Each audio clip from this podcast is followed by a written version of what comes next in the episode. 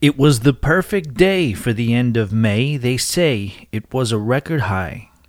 I stared at that green water when out of the blue and by surprise, she had her feet up on the cooler and she put our love on ice. She grabbed a beer and said, I'm out of here, and she walked out of my life. That was a cold one. I never will get back. Did she have to leave me? One beer short of a 12 pack? and that's the genius of Eric Church, ladies and gentlemen.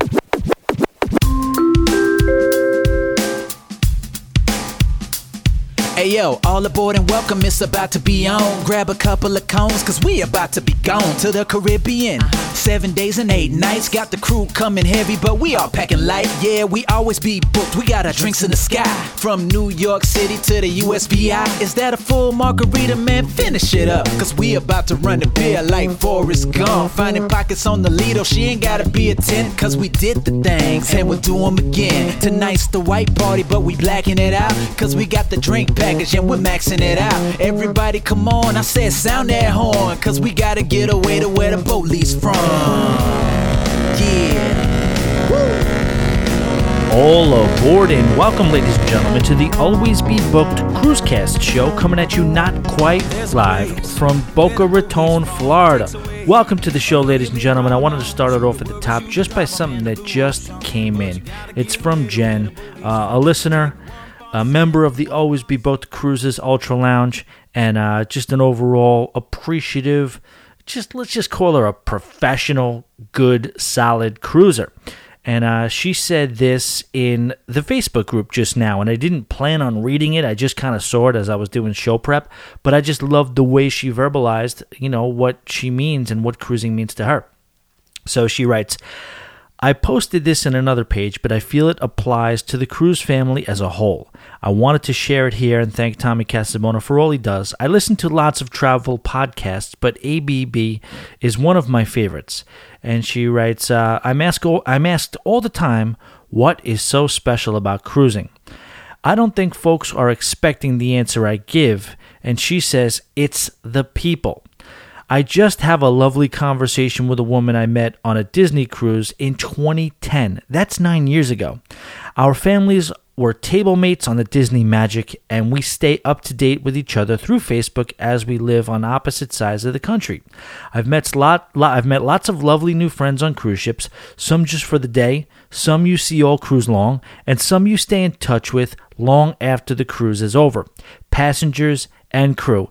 It's the people who make cruising great. And uh, as I just read it, it just kind of stood out to me, and it was a sentiment that I really, really appreciated, really, really related to, and uh, something I just wanted to share with you guys. So thank you, Jen. That's that means a lot, and uh, you know, a, a great, great post. So anyway, if you are a new listener, I'm just a guy who loves to cruise and a guy who loves to send people on cruises. We do have the travel agency, uh, always be booked. I deliver a weekly podcast about all things cruising, cruising, and I do it in a way that I don't know maybe some would say might not be like the others. It's some news, it's opinions, it's definitely a little bit of an offbeat approach on the cruise lines, the cruise ships, and the ports we love to visit. Uh, most of all, though, most of all, above all that, we're a community. You know what I'm saying? And uh, starting with the community that we've built on Facebook, which is the Always Be Booked Cruises Ultra Lounge on Facebook. It is a group. So if you are inclined to kind of check that out, the Always Be Booked Cruises Ultra Lounge on Facebook. And when you're done with that, let's take it over to Instagram, pull out the phone, and also look for Always Be Booked. And there you can join up as well. You can uh, follow me along in my cruising adventures, you know, old and new, some stream of conscience stuff, some memes, some things like that. We haven't done any kind of memes in a while. They don't t- typically, I don't know, it's a tough crowd on Instagram. I think I think I'm a pretty funny guy sometimes. I'm probably. Uh, in my mind a lot funnier than I am, but I put that stuff out there and mostly people just want to see the pretty pictures. But every once in a while I'll try to, you know, come up with a original thought and I'll put a meme together and I'll throw that up on Instagram. So check that out on Instagram as well. And uh, we have the new kid on the block, which is the YouTube channel. Uh, that is going to be something that you might be interested in subscribing to because I'll tell you right now, it's kind of raw. The video up there, the videos that are up there, I'm by no no stretch of the imagination a professional video uh, editor or director or anything like that, but I do put these little montages together on most of the cruises I go to. I also have some ship tours, and I did have this little kind of, uh, you know, just completely raw barely edited uh, little kind of montage that I did where I spoke and did a Great Stirrup Cay run of the Norwegian Sky Cruise we just took to Cuba.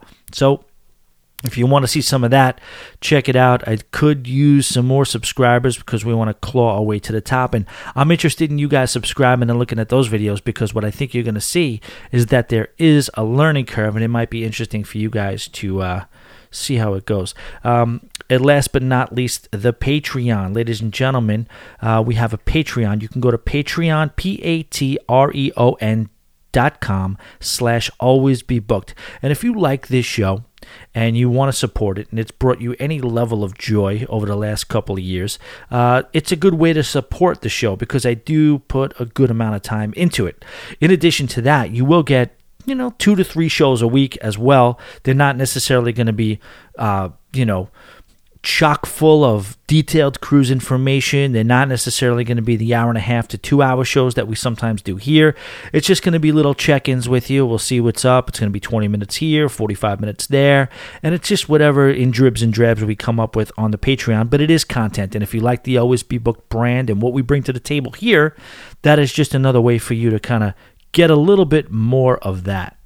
Anyway, with that said, if you are a new listener and you are here because of the spamming campaign I went on shamelessly, listen, I went into the cruise groups and I'm trying to put this out there. Yes, selfishly because I want people to listen, but I also think we have something here that real cruisers would find of value. So, yes, I am kind of committing to kind of really go after some new listeners and, you know, anybody who listens to the show. And if you like the show, the best thing, after everything I just said, the best way you could possibly help this show is to share share it with a friend, somebody who cruises, somebody who likes to travel, somebody who likes podcasts. See if we can get that or get that out there a little bit.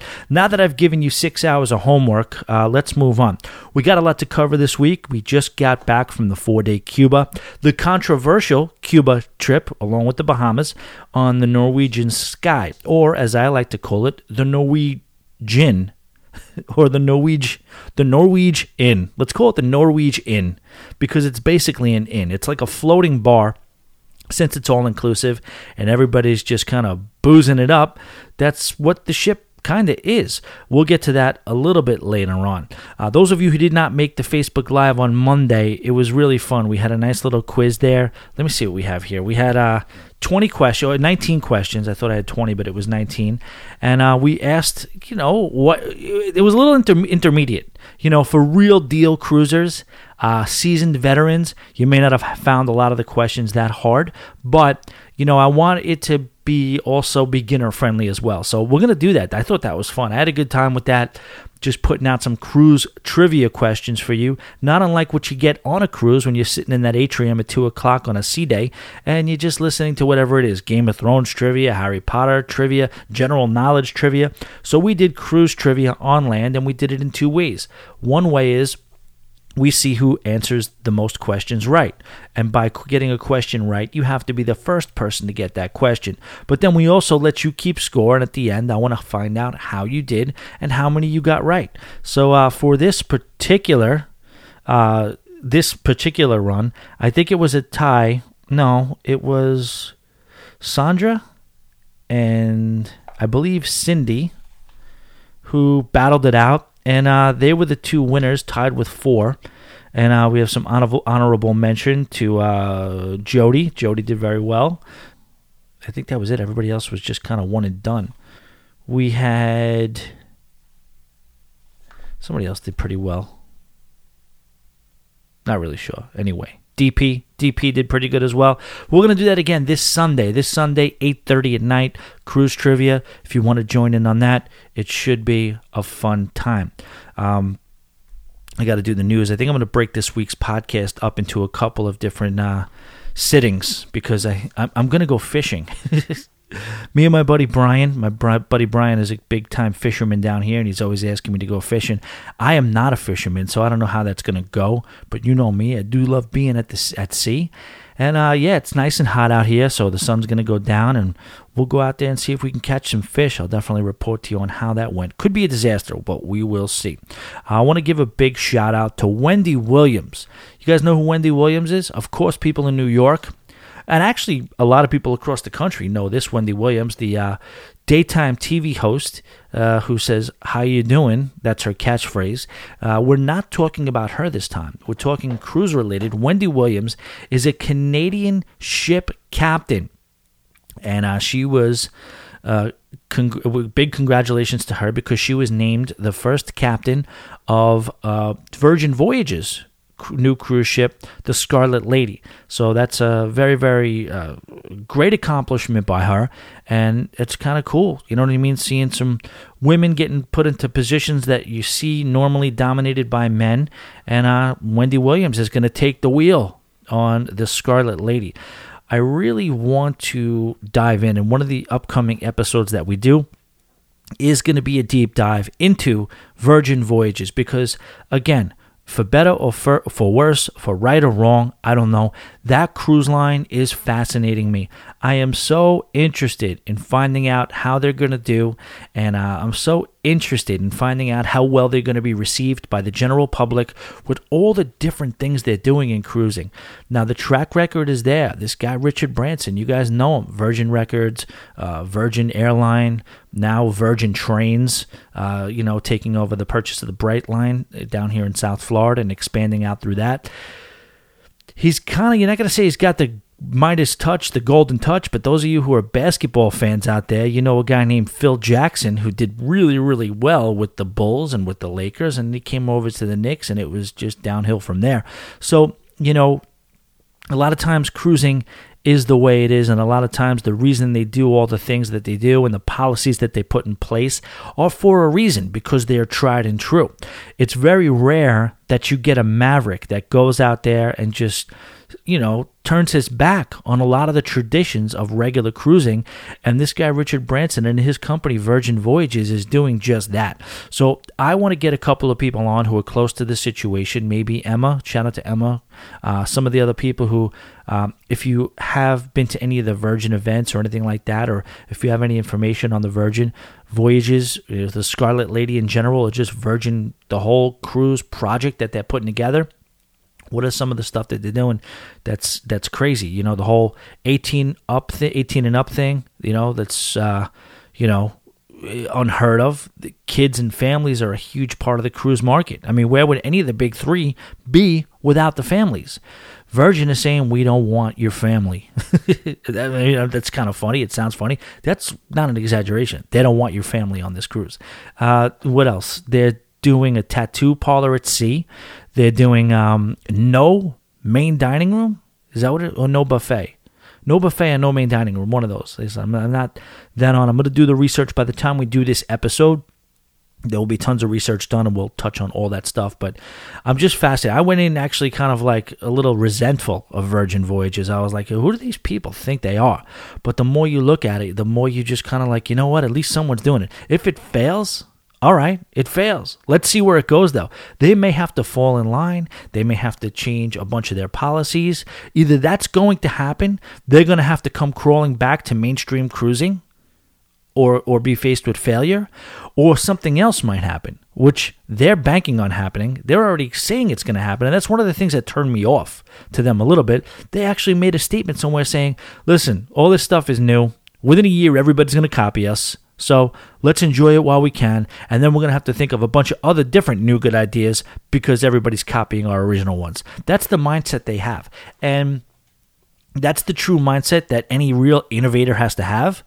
It just remains to be seen whether or not it's going to come to fruition uh, and, and they're going to realize success of that, or they're going to have to maybe come back down to earth. So, so fascinating, and I cannot wait to see it.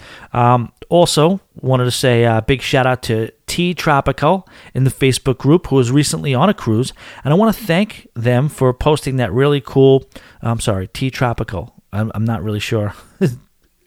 uh, I saw the, the post, so I'm going off the name. I'm not sure. We're doing male, we're doing female, not sure. A little of both, who knows? But T Tropical, great, great picture of Half Moon Cay, uh, the 360 picture. And I'm sorry if anybody was offended by me saying K. It's what we're going to say.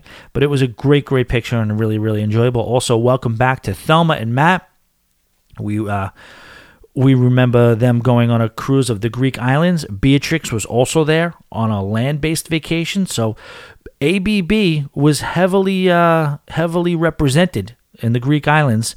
And even though this is a show mostly about the big three and mostly about uh, Caribbean cruising, you know, we giving a shout out to them while they were over there. It sounded like they both had a fabulous vacation, and um, also big shout out to Beatrix because she booked a land based trip to the Azores. And yeah, we talk about cruising on this show, but you know, you can't be surrounded by water much more than the Azores. So enjoy that, Beatrix, and uh, have a good time. Uh, definitely see you this weekend too, by the way. Uh, also, a big shout out to King Marty. King Marty, an always be booked legend. Actually, I mean, King Marty's been here since since the beginning, and uh, he was an example. Uh, you know what? This is a perfect example of the sentiment that Jen said earlier that we mentioned, in that cruising is about the people. Now, Marty, the people might be second for because he worships the sun. Marshy, Mar, I'm sorry, Marty is a sun and beach freak. Uh, so maybe the people might be second, but I'd have to say Marty. It's probably a close second, right? Because I didn't know Marty existed prior to May of 2015. And uh, he was just very, very active in the Facebook group and caused us to be active. And yeah, we met him on board and we've been kind of, you know, friends, yeah, albeit over social media, but we've been friends ever since. And he's one of the main, main members of the, uh, of the Always Be Booked community. And uh, he might. Don't get excited, everybody. You know what I mean? So when we talked about the Patreon, you know, coming over to the Patreon for $5 a month if you are so inclined. We had to come up with a name for those people. Since most of the Always Be Booked cruising community, we refer to each other as cones. What am I going to do? We, we came up with the term super cones. Now, Marty was like, who the hell am I? Marty has not, for whatever reason, dove into uh, the Patreon yet. Well, hoping, hoping one day maybe he will. Maybe one day we'll grab him, but uh, he has not yet, as of now, and that's fine. So we're not, you know, we we I I appreciate those that listen to this show and take the free content just as much as anybody. But we had to come up with a name for the people who go onto Patreon and donate the $5 a month towards the extra shows per week. Came up with super cones. Marty took us to task. I don't blame him. He's like, "Who the hell uh, are you to call say I'm not a super cone?" He's a So we may do this once. We may have to give Marty the distinction of honorary super cone. But anyway, he's always in the lounge, always contributing, and always one of the founding members of the Always Be Booked Cruise group, uh, the Ultra Lounge on Facebook. So he put a video up, and I, I don't know if this is real. I don't know if this is something that he just saw going on while he was at the beach, but it was absolutely hysterical. Is a man, probably in his 60s, sitting on the beach not doing this for a joke, not doing this to entertain, not thinking he was doing anything but perfectly going about his normal beach day. Goes into like a, a, a he pulls out a freaking paint roller. You know those smaller ones that you use for the corners? You know, the, the hard to reach areas? Like this, maybe the uh, four or six inch one, but it's a paint roller. Dips it into the tray and starts paint rolling on his oil, his suntan oil.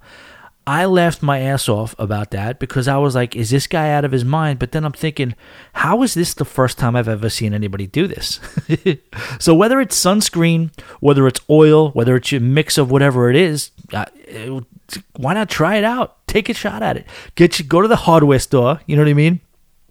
Shout out to all the people who have uh, done all these endless amounts of how to prepare for your cruise, uh, how do you pack for your cruise. Everybody, they I haven't seen any of them bring this one up. The guy pulled out a freaking paint roller and paint rolled his sun whatever, screen oil whatever all over his body. I thought that was amazing amazing. And Marty, I don't know if that was your home video or something you just kind of caught that went viral on the internet, but either way, that is a phenomenal catch. Uh, All right, moving on. Here's a big recommend I want to give you guys right now as well. What I would say that you guys should do is if you're able to cruise right now, especially anybody who lives within driving distance of a port, check the market right now. It's very volatile. I know you guys know what just happened recently as far as all these cruise ships being uh, pulled from Cuba. Now, just uh, to clarify that, uh, Donald Trump just said, you know, basically because of uh, relations, because of uh, whatever. I think it was like, you know, just the dictatorship, the oppression, and everything that just he doesn't stand for or, or, or our government doesn't agree with regarding Cuba, and seems to be in such support of the Venezuela government, which we clearly aren't playing nice with right now. Uh, he he basically thinks that he wants to cut ties with sending our tourist dollars over to Cuba. I'm not getting political here, guys. We're not doing that. All I'm saying is that's the, decision. And what happened was he said you can still go to Cuba if you had booked travel plans before June 5th. Now, what do the cruise lines do? They got to pull out because you're basically having to analyze whether or not which passengers booked their travel before June 5th. They have to analyze who, you know, all right, so what percentage of the ship did? Is it still worth it to go over? So the easiest thing to do is, you know what? Sorry, we got to pull out. And they have to reroute and, you know, come up with other destinations and things like that. So what happens was all these people that were trying to just go to Cuba, a lot of people were cruising just because they wanted to go to Cuba. So they're trying to cancel, they're trying to do all these other stuff, they're trying to, you know, get credit for another cruise. Now we'll get into in a little while what each cruise line is doing uh, to make up for the fact that, that you can no longer go to Cuba. But in general, all I'm saying is that because of this volatility and the shakeup, it's a good time to go and check out last minute deals on cruise ships. If you're able to get out there, I've seen cruises for $199 for four days, $249 for five days. Things like that are happening. Now they're going quick. I think they're going quick and then they're going back up but then they're coming back down again. So it's a little bit all over the map. And for that reason, I would just continue to check. Even if you check today and you see nothing good, check tomorrow, check the day after. If you have some maneuverability and you're able to cruise soon or book soon, uh, there might be a decent opportunity for you to uh, do pretty well for yourself right now. All right, that's enough of an intro. Let's get into the cruise news.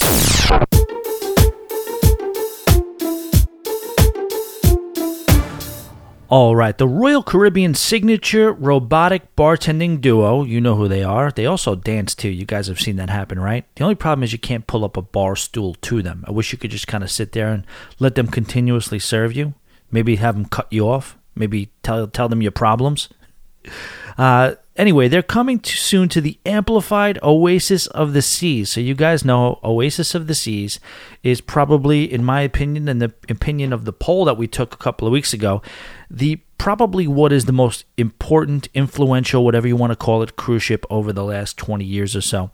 Just because of the fact that it just set the world on fire with that split deck layout and just I mean, beat the nearest competitor as far as capacity by at least uh, a couple of thousand, I would say. So that's why Oasis of the Seas, while it's kind of lost uh, in the shadow now to you know the fancy harmony the symphony you know even some of the quantum class ships because of the technology and those are the ones who debuted the robot bartenders you know they uh excuse me they they have uh you know they've kind of left the Oasis in the dust. Even the Allure isn't newer than the Oasis, but Oasis, to its credit, is going to burst back onto the scene because they are going to be the first Oasis class ship to be uh, part of the Royal Amplified project. And uh, what they want to do now, Royal Caribbean is putting together a campaign. And uh, listen, I'm, i know they didn't steal this from me. Of course, it's ridiculous, but we did the same thing over at Johnny Utah's. We did a two month campaign to uh, name our bull. We had a mechanical bull in the middle. It was very, very popular, right in the center of you know Times Square area, Rockefeller Center area, and uh, the bull was probably the most ridden bull in the country, besides the one maybe out in Vegas. But uh, you know, we wanted to name the bull, so we had a two month campaign to uh, name the bull. And uh, at the end of the day, we ended up naming it after our barback Luis. Uh, I don't know if that's still its name or they changed the name or whatever. It's funny. Maybe you know what they should do. They should, they should do it like how how much does it suck that every freaking stadium now is named after some corporate entity I mean, it's out of control. It used to be the Sky Dome. It used to be, you know, whatever field or whatever.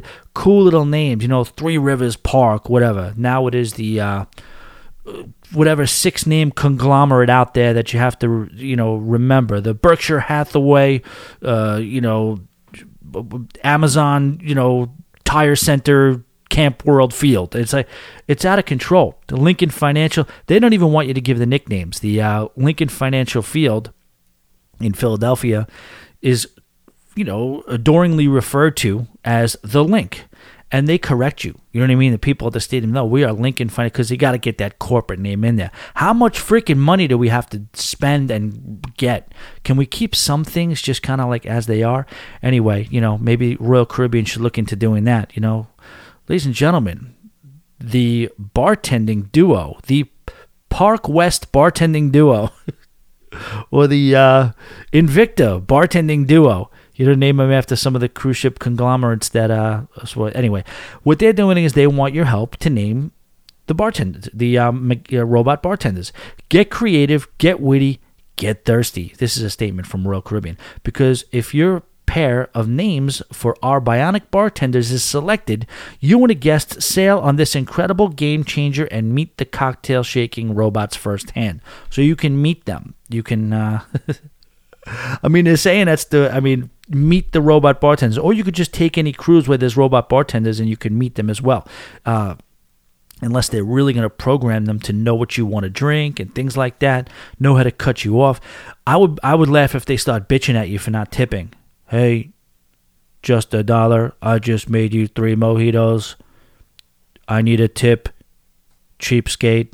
That's what they should do, and then it would be worth it, worth meeting them. You know. For now, just make my freaking drink. You know what I mean? That's about it. To participate, uh, you just got to click like on Vicki Freed's Facebook page. Uh, you post a pair of names for the duo, i.e., Shaken and Stirred. Oh, see, they took that one then. Now, there's probably people sitting at home like, I got it, perfect. Shake, sh- shaken and stirred. Anyway, I guess that's not going to win because that's the example they used. Uh, but put the name in into the page between June 10th and June 14th. Do we have any time left for that? Yeah, we have two days for that, so we can do that. We'll pick your favorite set of names and announce the winner the week of June 28th via Facebook and on uh, loyaltoyoualways.com. Good luck. So, if anybody's going to do that, think of your favorite two bartender names. I don't know, maybe the guys from Cocktail, and then just go to uh, Vicki Freed's Facebook page and uh, you'll be able to take part in that. Um, all right, moving on. So, we're going to bring it down a little bit here because I guess the more and more you dive in, the more info you take on about all aspects of cruising, right? Along with that will be the inevitable bad news that's going to come and keep coming the more you look into this stuff. So today we have a story about a woman who fell from a rocky cruise ship in high winds near Majorca. This incident occurred on June 8th on the Norwegian Epic, which left Cannes on Friday and was due to call in Palma, Majorca early on Saturday. Her family said that she was last wearing pink pajamas and, this is bad, uh, could not swim which is clearly not good news. I never understood that. This is not the best time to give this little, uh, I guess, uh, tangent. But how do people not swim? Can I ask that? How do how do you not know how to swim? I get it. Like it's harder for some people. Some people are not born with the innate, innate ability to swim. But how do you not eventually learn how to swim? Like go to a pool, stand in three feet of water, or go to the shore. Don't go deep, and just experiment with it. Keep moving your arms and legs around until you recognize yourself being able to float. And then you know what? It'll be hard, and then it'll become easier, and easier still until officially you'll be able to float. Because the key word is not swim. Nobody gives a crap if you could swim uh, for purposes of safety. More importantly, can you float? Can you stay above water? I just don't understand how uh, people people don't do whatever they can do to make sure that they, I guess, acquire that skill because it's kind of important, I would say. Um, at about 8:30 a.m., you know, this is, and again, I'm sorry, that is not the right time to go on that because this is related to this story, but uh, we we all know it's not, we're not, you know, we're not doing a shame on you thing about this. So at about 8:30 a.m., the captain announced that they would be turning around to search for a missing woman. The search ended yesterday at around 3 p.m., and the spokesman for Norwegian made the following statement: Early morning on June 8th, a 60-year-old from uh, 60-year-old Korean female guest went overboard while the ship was sailing from Cannes, France to Spain. As soon as the report was made, authorities were notified and a search and rescue team ensued. The search now ceased, and sadly, the guest has not been found. Our thoughts and prayers are with the individual's family during this difficult time. Uh, and then, in a rare scene, hundreds of passengers. It's weird because they all, I guess this was a fairly public thing. They announced it, and all the passengers, and you can imagine this just an eerie sight, gathered around the railings of the ship to try to help the rescue effort by attempting to spot her somewhere in the vast blue water. One guest said that the ship took two hours to get back to where the passenger was originally thought to have uh, went overboard and uh, who where they were last seen. And once they got there, the ship searched for four hours. Uh, then rescue workers took over the search. Since they were deep into the middle of the Mediterranean Sea, the winds were out of control, and she like I said, couldn't swim, the decision was made that the conditions were not survivable for that amount of time, and uh, the search was called off. So it doesn't really seem like there is much hope for this woman who is 60 years old in the pink pajamas. I don't know, man. I don't. I don't know. I keep hearing, and this is the first one yet. I don't know what's going to come out from this. I don't know what'll come out about this, if anything. But I, I you you want to say you just don't fall off a cruise ship. You want to say it's impossible. What was she freaking doing on her balcony? Standing on a chair trying to change a light bulb or something? I don't know. I'm I'm not. I, I, I'm I'm just wondering how much wind could there have been, even if she's standing up against the balcony, leaning over it. How much wind could have been to shake that cruise ship to the level where she was upended and thrown over the side of the ship? I don't know. Every single time, pretty much it comes out that there was some sort of either foul play or they weren't happy or they were drunk or they got into a fight with their spouse or something. Something happened to where it was not a 100% accident. I have not heard that about this yet. Maybe it was an actual falling overboard. And that would be unfortunate because obviously there's loss of life and obviously the families are grieving and things like that. But also because now you know the cruise ships are going to be like, okay, well this happened, so now we have to raise the ba- raise the level of glass and deconnect you from the sea, uh, raise raise the the um, the railings a little bit more. You'll see that plexiglass a little bit more uh, on the balconies, and it's just not, you know, hopefully it just doesn't happen. But that's not what is important here. What's important is that this woman lost her life, and there's a family that's going to miss her. And you know what? It's it's really really a shame and, and very very sad. All right, let's pick it up a little bit. On a much lighter note, the Norwegian Getaway has just completed its first sailing after an extensive dry dock refurbishment. The ship was sent to receive several upgrades as part of Norwegian's Edge program. You know, I really wish these cruise lines would not name their new refurb uh, fleet-wide refurbishment programs after new ships that are coming out recently from competing cruise lines. I mean, there's this. You got the Celebrity Edge, you got Norwegian Edge refurbishment program. It's, it gets a little confusing. Anyway, shout out to Matt and Thelma again, who just sailed through Europe on the Celebrity Edge. Anyway, the Norwegian getaway spent two weeks under the knife in France, then re- returned to Copenhagen with a whole new set of features, including the new venues uh, that they added, uh, new accommodations, play areas, common areas. Uh, Norwegian President Andy Stuart weighed in with the following remarks on the recent refurbishment Norwegian Getaway is the youngest ship in our fleet to cruise Europe this season. We are proud to showcase her and the new experiences she will deliver to guests exploring the region this summer. A season of European sailings immediately following her multi million dollar renovation showcases our commitment to the market, where our brand has been honored as Europe's leading cruise line by World Traveler Awards for the 11th consecutive year. Ooh, MSC might say something about that, huh? Norwegian staking the claim. Uh, the ship was fitted with a brand new full service Starbucks, which is uh, the first for the European market, as well as Sid Norman's Porthouse, which is a rock and roll themed draft beer joint concept.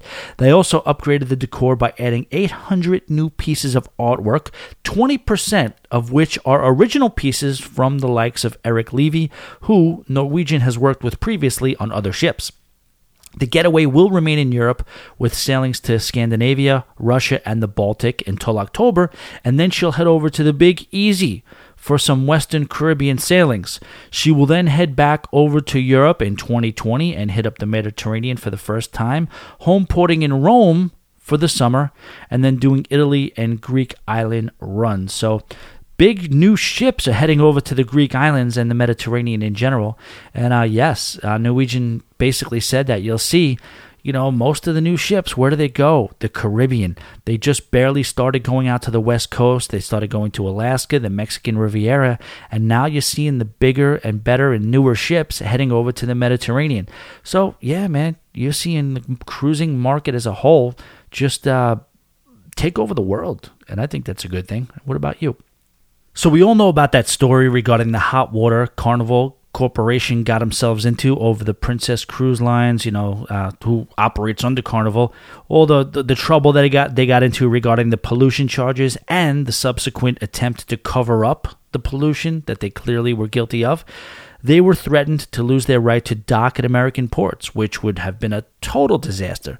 Uh, there were meetings and eventual settlement of about $40 million, uh, a penalty to be paid by the company, along with a laundry list of environmentally friendly policy changes that were to be instituted immediately. Well, that apparently is not good enough for some activists and the pockets of protesters that are popping up all over the place.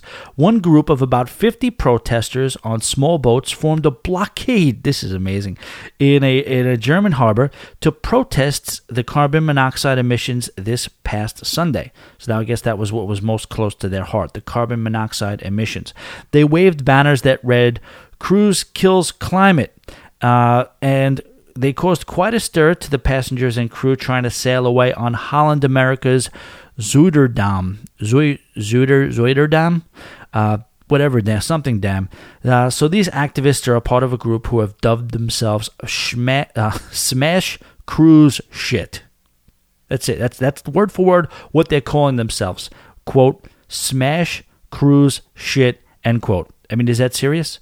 Are they trying to fight pollution or are they trying to start a punk band? I don't know. Maybe a little bit of both.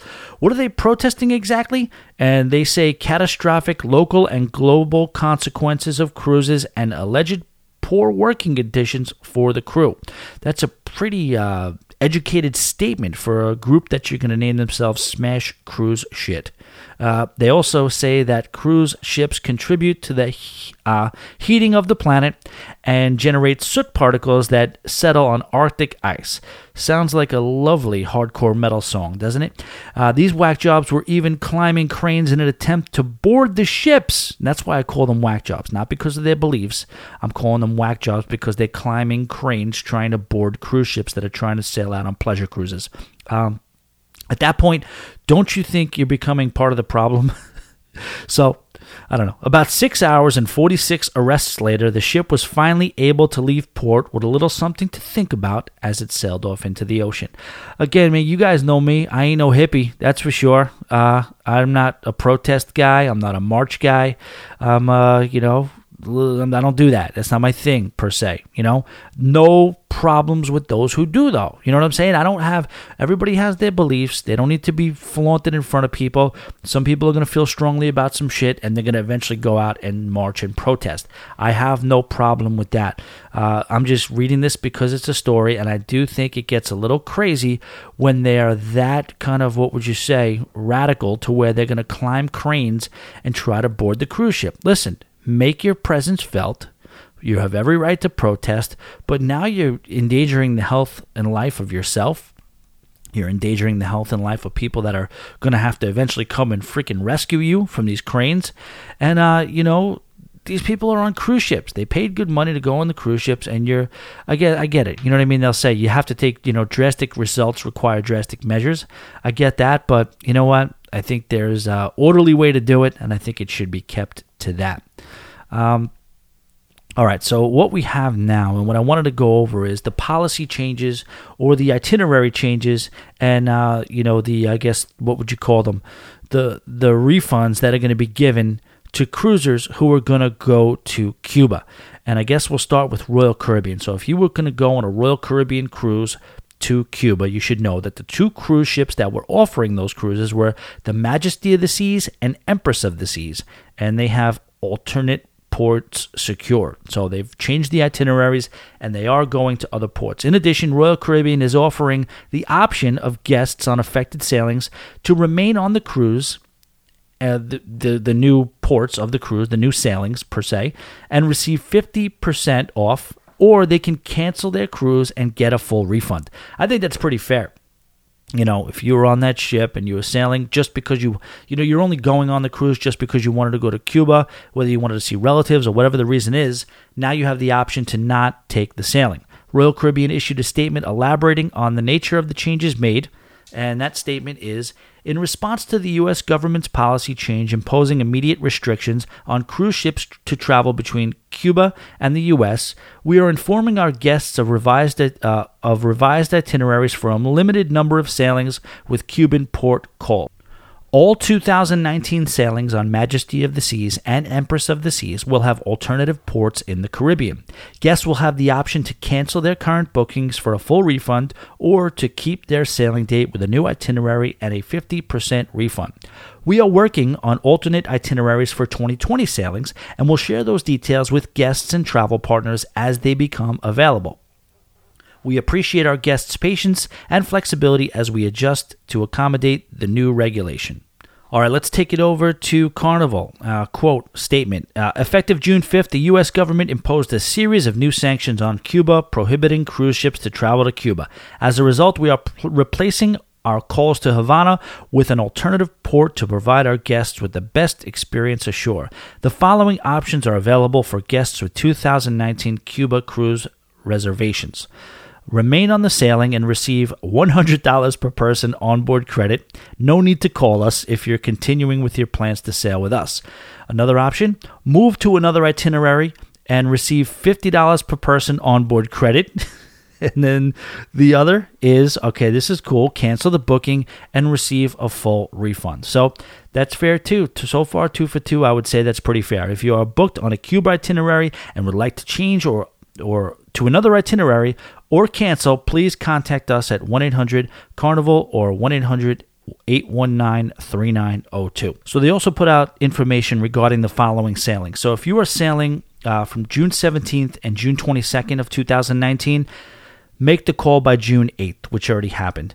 If you're sailing July 2019, please call by June 13th. If you're sailing August through December 2019, call by June 19th. And if you're sailing anytime in 2020, just please call by June 26th. They're trying to prioritize servicing guests um, that are, are, traveling for the next few weeks to avoid any long wait times for the call because you can imagine the phones are probably going crazy. So they're trying to give you some dates when you should call based on when you're sailing.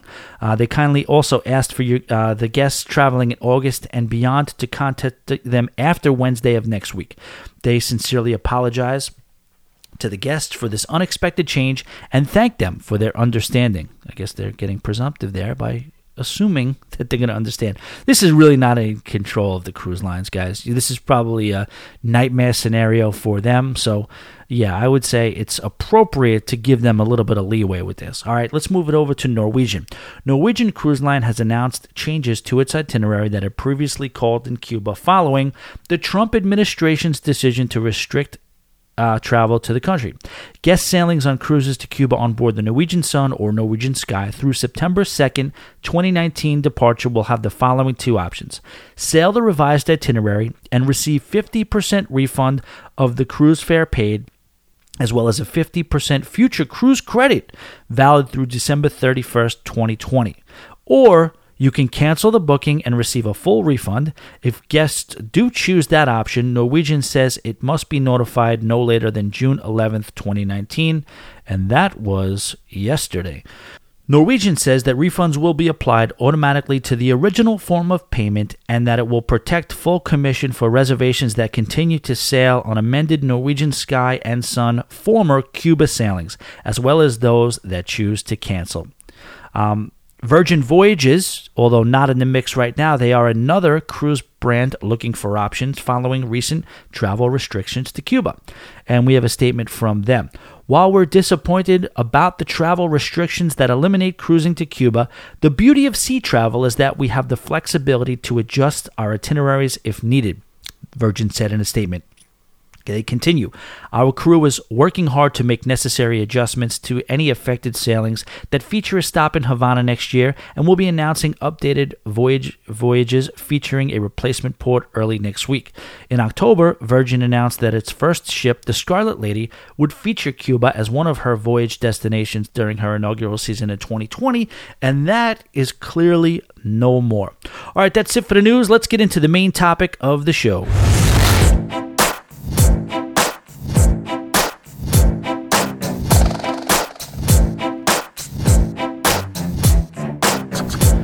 And ladies and gentlemen, we are back. Okay, following day. Yes, we had to break this up like I had previously mentioned. Uh, just got off the phone with my buddy Dan. What's up, Dan? Uh, good talking to you today. We had a great interview about his Panama Canal trip. Now, this guy went on a 14 day, talking a bucket list cruise, 14 days from Orlando, one way reposition to San Diego, full transit uh, stopped at Cartagena, Cabo San Lucas, Puerto Vallarta, uh, Grand Cayman. Man, and then he ended up flying back from San Diego. But yeah, you guys are going to love that interview. We're going to talk Panama Canal, we're going to talk all the ports, and uh, everything else under the sun. But for this particular main topic, what the topic is, is Cuba and the Norwegian sky. So, yes, this was okay. Let's start from the beginning. So, how did I end up on this cruise? This is this is how I ended up on the cruise. I got an offer from Royal Caribbean, and you guys tell me if you know if um if, once you get the cruise bug and you want to go on the cruise, then you're going on a cruise. So I got an offer from Royal Caribbean, and it was basically pretty much a free cruise, and uh, I did not get it in time. Now these things, when they're free cruises, they it's always a catch because they give you a list of cruises you could take. About eight cruises were up there six of them were just junk cruises that I wouldn't do because you know when you pay the port charges and the taxes and stuff like that because you have to pay those wouldn't have been worth it.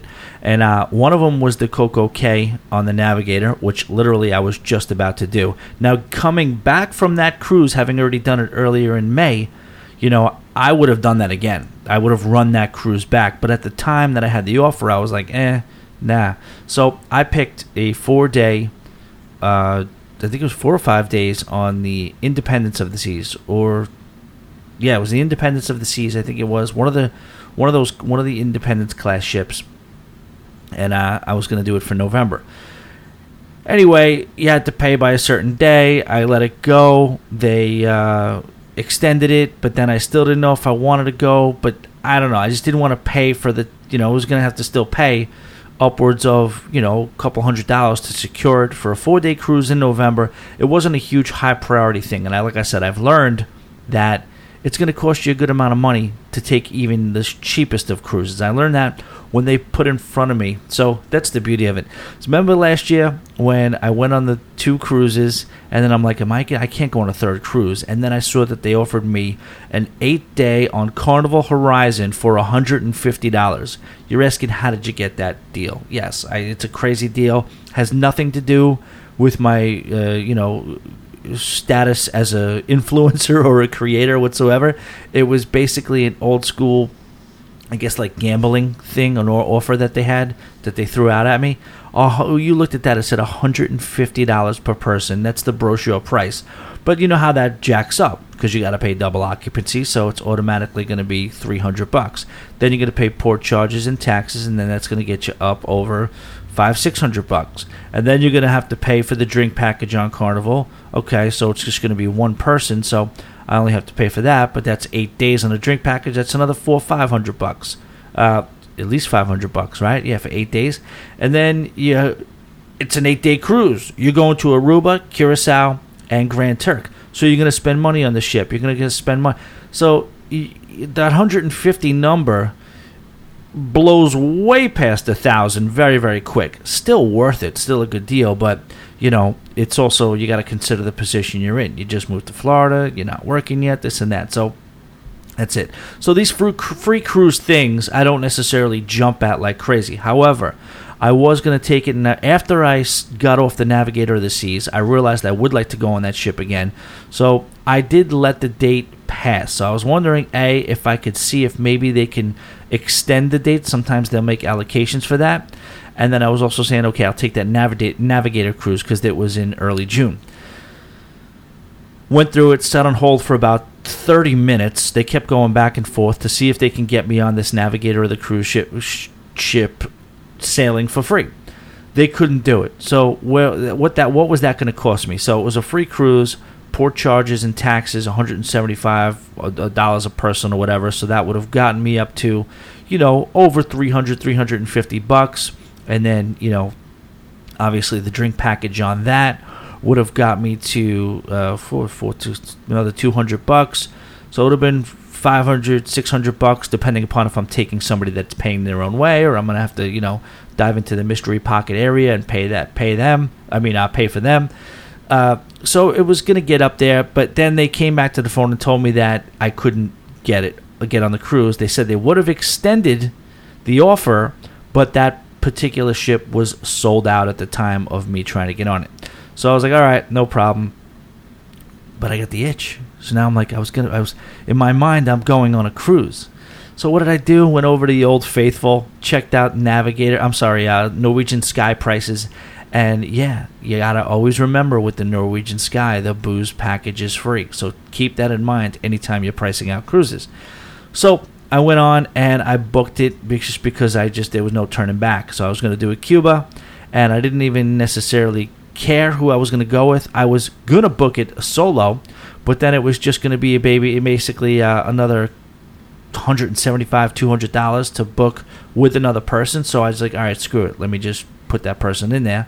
So i so i did that. And uh, i didn't have anybody to go with so i put out the apb to a lot of people interested in going on a cruise. And you know how that works you know what i mean? If you're taking a if you're taking somebody who's going to fly in from Florida and you kind of just catch them off guard with this offer, and you know you you want you want someone with you, so you so you lay it down, or you know if you're going to go with one of your buddies, yeah, it makes sense. You know, what are we doing here? You're going to pay their own way. You know, they're gonna they're gonna pay. They're gonna if they want to they want to buy the ticket, they can buy the ticket. So uh, I end up getting uh, somebody from New York to come with me, and she was into it. Uh, that was going to be a I pay situation. and then uh, she was she was into it and you know all excited about it, texting me every day, Cuba, this that, all pumped up. So I'm like getting excited too. But then two days before the cruise, she texts me I'm in the movies. She's like, I can't. My mom got into an accident. Uh, she won't be able to uh, watch my kid. So I'm like, all right. So now I go back into action and real quick get my buddy to come on, my buddy Joe. So he says, you know what, give me a day takes a day, realizes he's in. Of course, the mystery pocket calls back, the special guest calls back. Tommy, Tommy, can we make this happen? My sister step up. She said she would watch my kid for my mom. My mom is not able to do it, but you know she's going to be fine. Not a serious car wreck, but she doesn't want to chase around a two-year-old.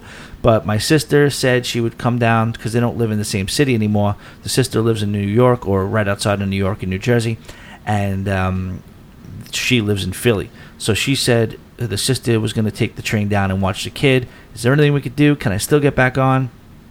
I'm like, I am sorry. First cruise pun of the podcast. That ship has sailed. Uh, my buddy's coming on the ship with me. You know, it would have been nice to, you know, have fun, you know, take the date on the cruise, but I was much happy to have my buddy on it. I was just listen, it was it was six dozen of one and how does it go? Six six of one, half dozen of the other one one instance, I'm going to go with my buddy, and we're going to have a great time, and we're going to pal around, and you know he's to pay his way, versus you know actually being on a date and you know maybe having a, a romantic interest on the, on the cruise.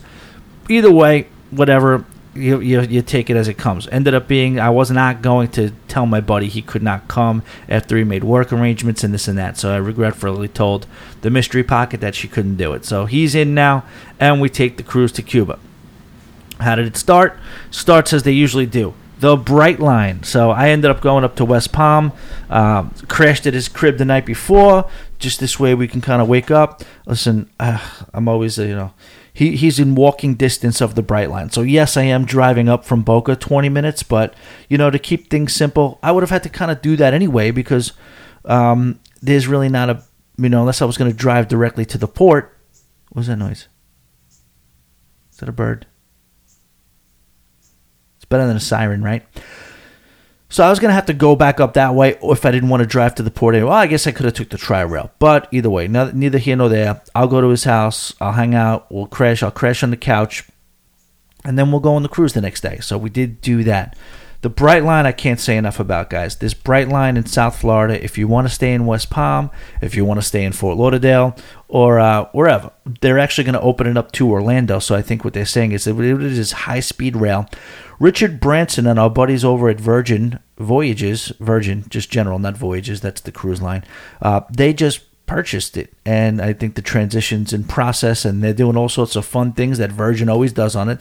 They're doing a Miami run tour, rum tour from West Palm to Miami, and they're going to basically have a bunch of uh, uh, attractions on there. They're going to decorate it. They're going to have rum tastings. They're going to have uh, Latin uh, bands, Cuban salsa bands on the on the train as well, and they're doing that as like a little bit of a promotion. I think it's going on very soon, if not now.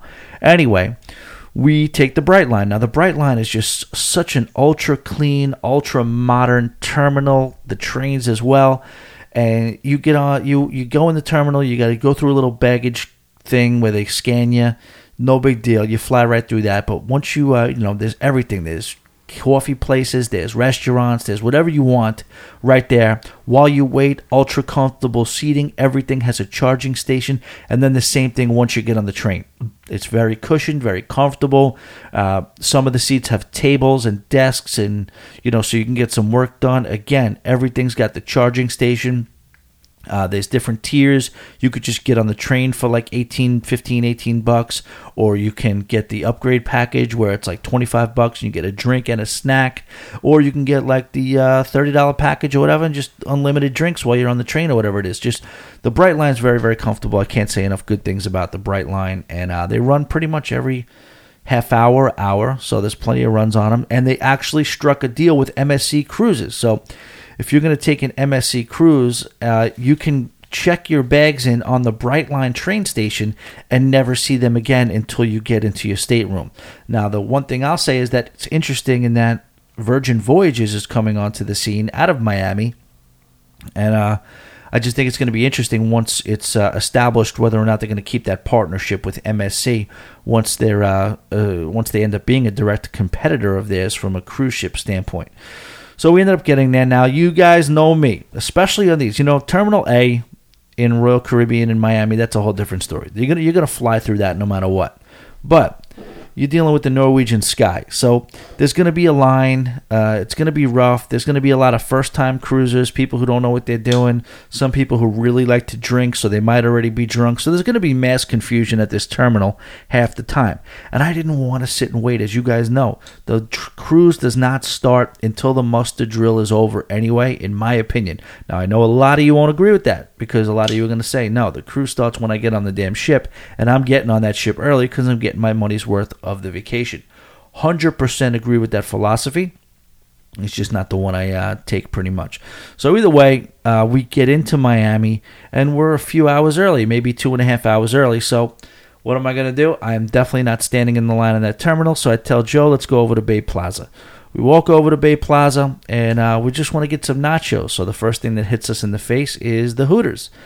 I can't say enough great things about Bay Plaza, too, man. You just, it's, it's, it's near the cruise ship. It's near the cruise port, and you're kind of just uh, in the shadow of where the Miami Heat play, whatever that is. Um, it's escaping me right now what the name of the um, is. American Airlines Arena. Is that what it is? and it's just a very pleasant place to be. They have live entertainment most of the time out there. They have tons of restaurants and bars. If you want to just chill out and have some draft beer, you can go up to the Hooters or they have a Bubba Gump, you know, places like that. They have a couple of bars. They have a couple of standalone island mojito bars. You can enjoy that. Or you can have a real nice Caribbean restaurant or there's tons of restaurants. You have your choice. Right around, you know, in that area, you have boat rentals, you have uh, jet ski rentals, things like that It's really, really, I mean, just a just a very pleasurable place to be while you sit and you're staring at your cruise ship. Now you got to get in another Uber from there. You can't walk to the terminal from there, but you you can see across the little waterway there. You can see your cruise ship that you're going to get on. Very, very nice experience. Now you're sitting there and you see two o'clock, 2.30, 2.45. What you don't want to do is miss the ship, right? Bad stuff can happen. Your Uber can get a flat tire traffic can jam up. Who knows what could happen? You can get the guy can get lost, which has happened, which is correctable quickly. So I almost timed it perfectly. We ended up getting there uh, probably at about you know 3 310 315 there was a decent little line still there so we did have to wait about 25 minutes or a half hour in the terminal online but who cares you know we, we definitely i mean if we were half hour hour earlier it would have been a lot worse so boarded the ship no problem. It's again it's a very very you know I, I, was on doug's show and there's two schools of thought on the ship. It's a little difficult to navigate versus simple. It's simple except for the fact that you know on the dining room there is that thing on the deck hole five uh, five or six setup where you can't necessarily get fully across the ship on every single deck. You have to go down, then up, then around, stuff like that. But in general, it's a small enough ship to where you can't really get lost. Uh, it's a nice ship. It's a it's a it's a very very it's right around the 2000, right around the year 2000. I forget it's 2001 or 99, but it's right around the 2000. Um, you know that's when it was debuted and they did a nice job with it. We found out on the Doug show that it did get refurbished in right around like March or whatever. So yeah, they did they did do uh, a nice job with the refurb. It definitely, you know, and they changed a few things since the last time we were on it in September. They cut down the smoking areas a little bit. They shut down some places where you know uh, you were able to smoke, and now they don't let you. I guess maybe that's part of the refurbishment. And uh, you know, the casino didn't smell that bad at all. The hallways smelled nice, and I always have been a big, big fan of the decor on the ship. And I'm not a decor guy. I could really care less about you know if your walls are like the Carnival Vegas style or the muted tones or whatever. I thought it was. I, I thought you know it was a nice like sea tone there was a beautiful Starbucks on the um, on the ship, and I guess in the refurbishment, it, it wasn't always an actual Starbucks. Now it is. Uh, they actually made. If you recall, the last time I was on that ship, there's a room towards the front of the ship, and I forgot what it was. The anchor and something, whatever. It was something nautical themed, and uh, it was a room that reminded me of the Spinnaker Lounge. Now, this time on the ship, they called it the Spinnaker Lounge. It had to be the inspiration, as far as at least architecturally, it had to be the inspiration for what would eventually be the Spinnaker. So now they made it official. All right, what else? So what are we going to talk about? So the crowd on the cruise, it's not a disaster. You would think maybe you know these very very low, inexpensive drinking cruises were com- would be a complete disaster. I'll say this: it's definitely a lot more lively. It's definitely a lot more action, and people kind of are a little bit more rambunctious. It's a, increased level of volume. I'll say that they rise to the occasion with that too, because they do have a real nightclub. It's not one of those cheesy ones that fakes their way through it, um, and they also have a Lido deck with one hell of a sound system as well. So they know who their crowd is. They know it's a drinking crowd. They know it's maybe a little bit of a younger, more uh, lack of a spending money crowd. So they cater to that and they make it a party. Um, the cruise director, forgot his name. He's probably been on there for a while. Uh, shoot, forgot his name. But I'll say this: it was it was a unique cruise director experience too, because it's almost like he knew that, you know what, this is just a little bit run of the mill. He didn't seem like he was kind of putting the whole energy and the whole and I kind of liked it to be honest with you. He wasn't trying to force the action. He's like, "All right, welcome everybody. This is the late. This is the welcome show." He wasn't um, sleepy. He was good. He was very engaging and he did an effective job, it seemed like. But it wasn't that, hey, everybody didn't have his own catchphrase. Wasn't screaming at you at 7 in the morning, everybody, toodaloo, get down to the. It wasn't cheesy. He just kind of just went with it. And I don't know if the cruise lines, the larger cruise lines, or the larger cruise ships would allow for that. They seem to kind of want that over the top character. This guy was just, you know what? I'm here for you. I'm your host. This is what's going on this time. This is what's going on that time. Let me do that. Let me do. He didn't even host a lot of the shows. He had like a the assistant cruise director or someone, whoever it was on the cruise director staff, was this middle aged kind of woman, not kind of woman, woman, sort of middle aged woman, who, um, you know, she was Australian, and she was like, she reminded me. It was hard to describe. She she didn't look the part of the part she was playing. She looked like more of like uh, I'm gonna say it. I don't care. She looked like someone you'd see more or less managing the restaurant. A little bit more uh, uh, on on the um, you know she wasn't no spring chicken. She wasn't a 22 year old, but she did have the energy. Now doing what I do, there was some holes in her game and how she did it, but it wasn't for lack of effort. She did bring the energy to the table. I noticed some mistakes in when she's trying to run these games and the shows and the pool deck. Uh, you know, one of those people who really like the sound of her own voice in a microphone and who doesn't when you do what we do. But you have to also be a little bit more concise with the contests. Like, you know, when you're doing the contest and you're setting up contests on the Lido deck, I've learned because I've set up my share of wet t shirt contests, you know, it's fun to be getting the crowd pumped up. It's fun to be in the planning stage, but you have to get out of the planning stage. You have to int- make the introductions, whether it's a beer chugging competition, wet t-shirt, whatever it's going to be. You got to get the rules out there in a clear and concise fashion, and you got to get on with the show. You know what I mean? So she was all kind of caught up with herself and like, okay, and all the guys on this side, and all the girls on this side, and then a crack a joke, and then this, and then oh, where are you from, sir? Where? So they ended up being like in this one thing where uh, there was like a twenty, the whatever the game was, it had to be like twenty five contestants. She does a brief little bio on every single contestant, dude. When you got twenty five contestants up there, it's not that's not how you do it. You know what I mean? So listen to me on my soapbox telling people how to um, organize and throw parties via from an MC standpoint.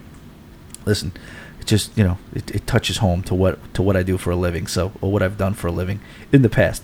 So it's just, but overall, I'd give her a B. I'd give her a B because you know what? She was enthusiastic, energetic. She the crowd was responding to her. She was versatile. She was you know she knew the new younger catchphrases and stuff like that. So people enjoyed it and she kept it moving. I'm I'm kind of nitpicking because of um you know because it's just what I what I what I do because I'm because of my place in the industry whatever. Uh, so it was fun.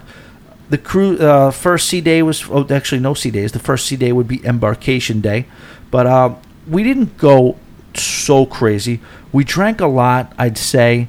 We didn't party so much. My buddy Joe is not necessarily he while he is in the nightclub business, he's not Mr. Alpha Party Joe. You know what I mean? He's more of like let it come to me type of guy. So uh, you know, we did a little drinking and the first day was Cuba. And uh, you know, like I said in the previous podcast leading up to this cruise, I wanted to kind of make sure I saw Cuba, and I wanted to, you know, one of my big priorities was to be able to document the trip. And, uh, you know, we're talking about my luck here, so uh, I'm doing good. I'm documenting the trip. The guide is awesome. So when you do this, you get a car and two people. So you get the one who's the driver, who clearly seems like the muscle. This guy looked like he might have been, uh, you know, a throwback from the old days when Lucky Luciano and uh, Meyer Lansky was running the town. He had his hat. Good guy, very nice guy, but he just had the look of. He did make a couple of questionable stops off, though. He did stop the car, and we were at a red light. And while she's giving us the tour, he screams over her something I couldn't understand in Spanish. Guy runs over to the car. A handshake was made. I did not see anything get passed across. My buddy Joe said he did. He said Joe said he saw. What did he hand him? I'm like, I didn't see an exchange. Uh, maybe I should have.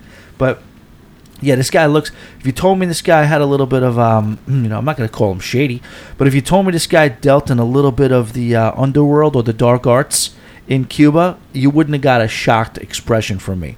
Still, nevertheless, a very nice guy. And then the tour guide, the woman, was just a very sweet, informative, no nonsense, but still very friendly person. She was so well schooled in the history, so up on everything. It was very, very much pleasure to listen to her, and I was so glad, you know, the recommendation from everybody, including Matt and Thelma and Beatrix, to really get the classic car tour. Uh, it did. It added something. It felt good getting into that freaking car every time. Now, I had a choice. We could have got a hard top for cheaper. I would have got a hard top if they would have been able to guarantee me that there was AC. Of course, you get the nice view with the uh, with the top down, but it would have been nice to be able to get out. I could have get all the footage I want to getting out of the car. I very rarely took pictures from inside the car anyway, but it would have been nice to kind of go from stop to stop and have AC. But these 1950, I think we had a um, what do we have? A, a, a, Dodge or something like that, or a Chevy? I don't even know what we had. I'm not a car guy, but it was a beautiful blue car. You probably saw the pictures if you looked at the Always Be Booked Cruisers Lounge on Facebook, which is a group that you should join if you haven't done so already.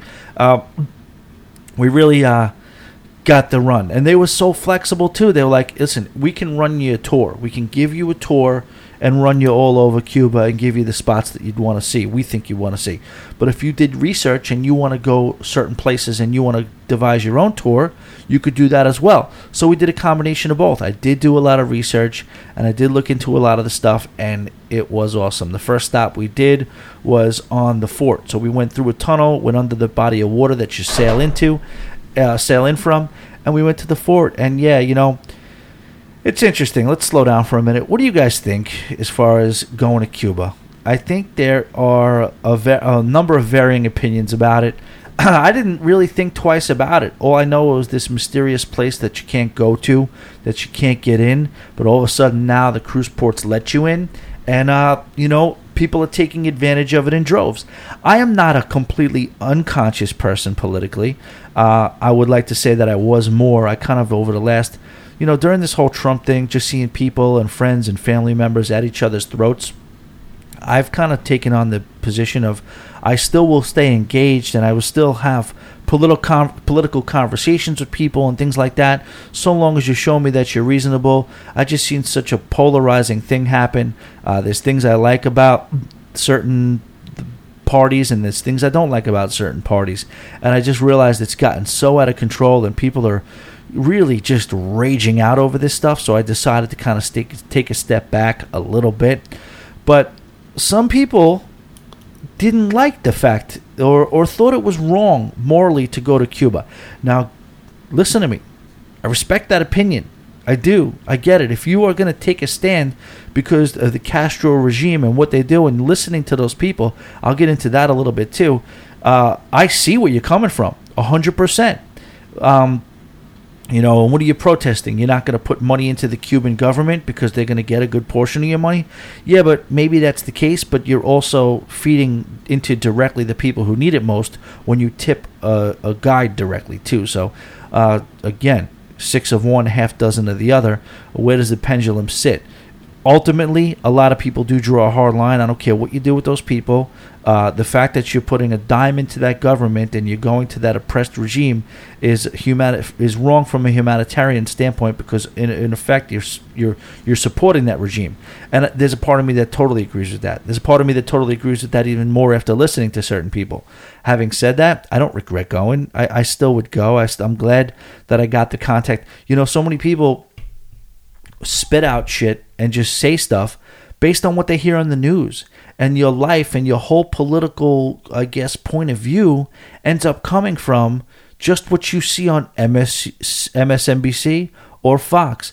I listen to Fox and I see like, okay, well, you know what? These guys, they, they clearly have their agenda and they're going to put it out to you. And then you turn on MSC, you know, MSNBC or CNN, and it's a completely other side. Like anything, guys, what do you want me to tell you? There's there's one side of the story there's the other side of the story, and then there's the truth. Uh, three sides to every story. I, I I will say that it's the way it is. You could say every election, give or take, it's pretty much split. Fifty percent of the people have one ideology, and fifty percent of the people generally think, in general, on the opposite side of that ideology. You can't say one is good or better than the other. To me, you just have to kind of, you know, those hard right wing people that just com- think completely. Well, if half the population thinks that way, it can't be wrong. It's just a mindset, is what it is. So, talking about that, let me know what you think about going to Cuba. Tommy at alwaysbebooked.com. Let me know if you're morally against it. Let me know if you think it's, uh, you know, you think it was wrong to support the government by going there. Uh, you know, and then, okay, let's take a step back. I know a bunch of people right now are like, what are you even talking about? Of course you want to go to Cuba. Of course you want to get a firsthand view of the society. It's a beautiful place. Screw Trump, go to Cuba. You know what I mean? I get that side of it too. Fine. However, the interesting part of it is that we went there, and shame on me for not being up on this politically, but I didn't know that there was even. Uh, I I know I did hear that Cuba was in jeopardy because, or our, our tourism presence in Cuba was in jeopardy because of the Trump regime and changes that he might un- make and undo some of the stuff that Obama did to cool the relationships. Uh, I, I'm sorry, cool off the tension between us and Cuba. So I knew that was eventually in jeopardy. But when we got there, our tour guide told us, she was like, listen, we're all a little nervous here because we really rely on these cruise ships for money. And I'm like, what's the big deal? She's like, oh, I was like, oh, yeah. So eventually, yeah, Trump might put a change to that. She's like, no, eventually is today.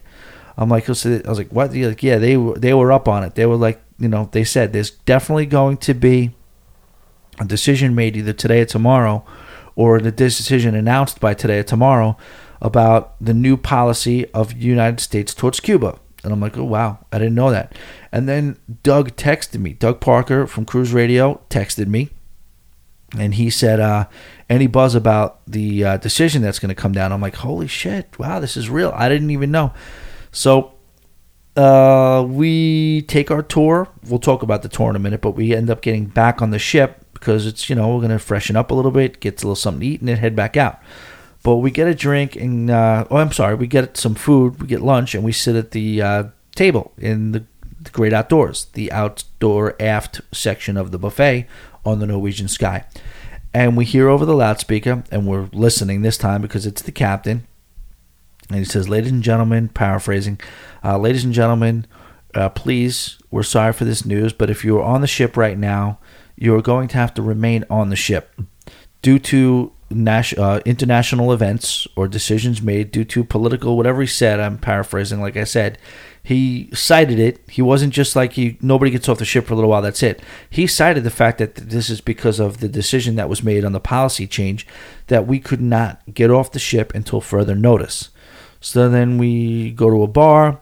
Uh, my some of my uh, Facebook stuff starts coming in, sending links to articles about you know Trump decides that we can't go to Cuba anymore.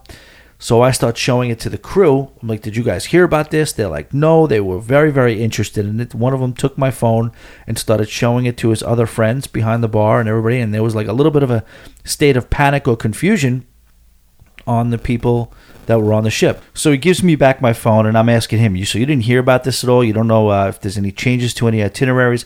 All we know, so in this, you know, getting this information and seeing the way everybody else is reacting, our reaction is that, okay, well, we're not getting off the ship anymore. That's going to be it for the night. And then Joe was like, you know, I agree with him. He was like, you know, it's a good thing we got off. Maybe we shouldn't have got back on so quick, but I don't know. I don't know if that was the right thing either. He he put in my mind the, the scene from The Godfather when it was New Year's Eve, and uh, you know there was the mass confusion because they just kind of emulated that there was a revolution going on as uh, as that like that subplot to the movie, and they're running around, and Fredo just finds out that Michael knows that he he's the uh, one who tried to kill him. And uh, amidst all the gunfire and the, the, the the shooting and everything, they're just trying to get out of Cuba alive. he's like, Fredo, I knew it was you. Come on, follow me. This is the only way off the island. And uh, we were we were imagining that scene going on, but no. Anyway, Less than an hour later, or maybe around an hour later, the captain gets back on and gives us the all clear to go into Cuba. So I didn't know what that was about. I assume that the announcement came, and for that reason, he shut it down for a while or made the decision to shut it down until he, and I guess that's a good move. He probably took it upon himself to say, All right, well, I see this going on. Am I supposed to just follow this, like, as of right now? Uh, effective immediately, but he so he did that. He just shut it down, and I guess maybe he went in and gathered some information. And I guess the information that came back out was that okay, these two sailings, and I am literally on the one of the last two sailings. The the ship that was in in port, the two ships that were in port, the Empress of the Seas that was right next to us, and and us, the Norwegian Sky, were the last two ships that were going to be permitted to go into Cuba. Well, it's more complicated than that. So you had June 5th. So they said the ruling was is that if you have travel planned before June June 5th, you could still take that travel. You could take that trip. Now, uh, that shuts down cruising because cruises want to fill cruises want to sail cruise ships want to sail at 100% booked and if not everybody booked by that time which probably they didn't it's just going to be easier to to just change the itinerary because legally you can change the itinerary now you're going to give some money back but it is what it is so uh, the cruise ships did pull out of Cuba, and our sailing was sucks because it wasn't the last one. That would have been cool to say. The second to last. The Empress pulled out a few hours after we did, so that was it. All right, so getting back to just Cuba. I got to tell you, the video is going to come out, and please subscribe to the YouTube channel and uh, check it out. It's I just the video's done. I just have to do the voiceover for it.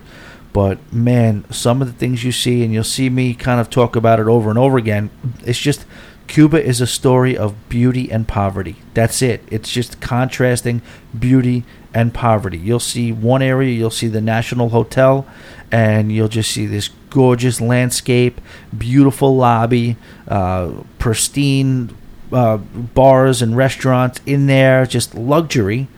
And right down the block, you will see just buildings that should have been condemned 40 years ago. You know what I'm saying? So that's the story with Cuba. What did I get out of Cuba? What did I want to do? I wanted to just get information and do what everybody said to do connect with the people. And when you say connect with the people, really, uh, you're connecting with the guide and you're connecting with some business owners.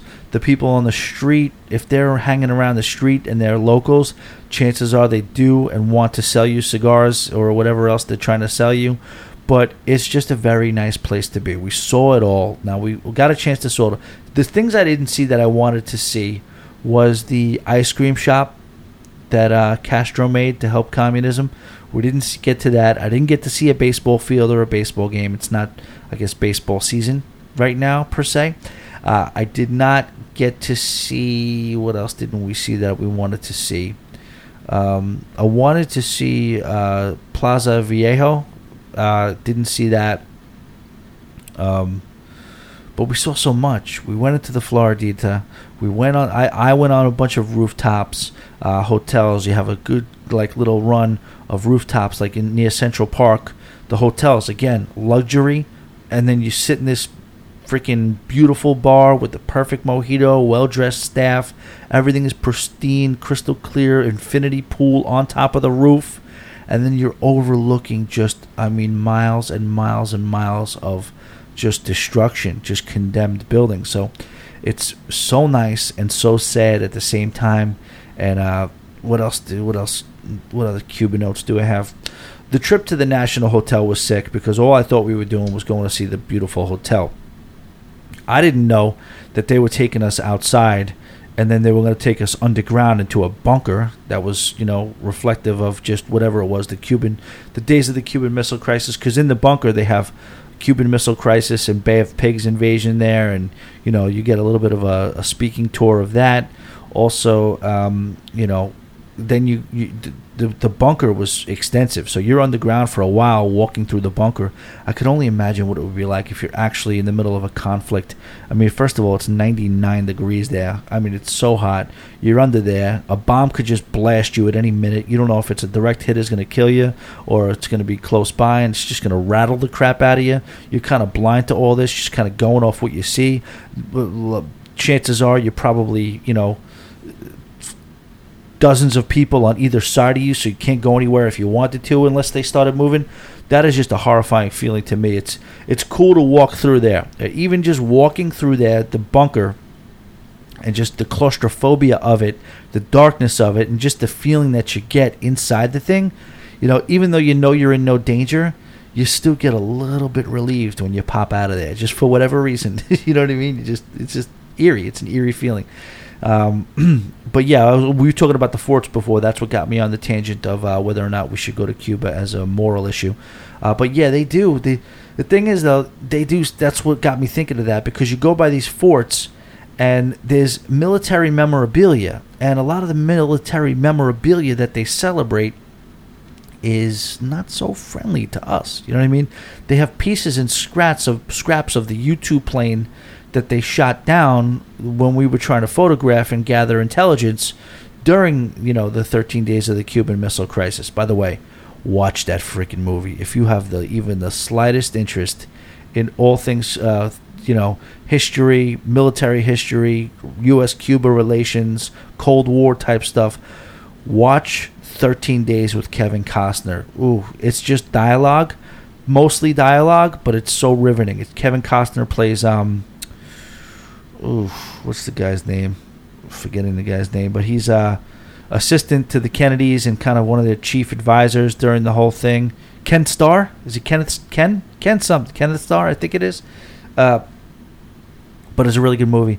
But yeah, you're going through this this military history that they're proud of, and you know it's a mix of mix of you know the tourists and locals, or and the tourists are not even all American; they're from other places. So any victory they have against us, like the Bay of Pigs, for instance, they're gonna you know kind of be proud of it, and they're gonna talk to the group. You know, they're not they know there are probably some Americans in the group, but you know, there's also Canadians and there's also Spaniards and there's also, you know, people from Europe and, you know, things like that. So they're not just trying to appease us, they're telling us how they think it was. Here's another thing they think. Now, if you guys know current events, I remember this definitely, and I'm not the biggest current event follower, but I remember a few, what was it? Maybe in the area of a year back, there was a alleged acoustic attack to our embassy in uh, Cuba.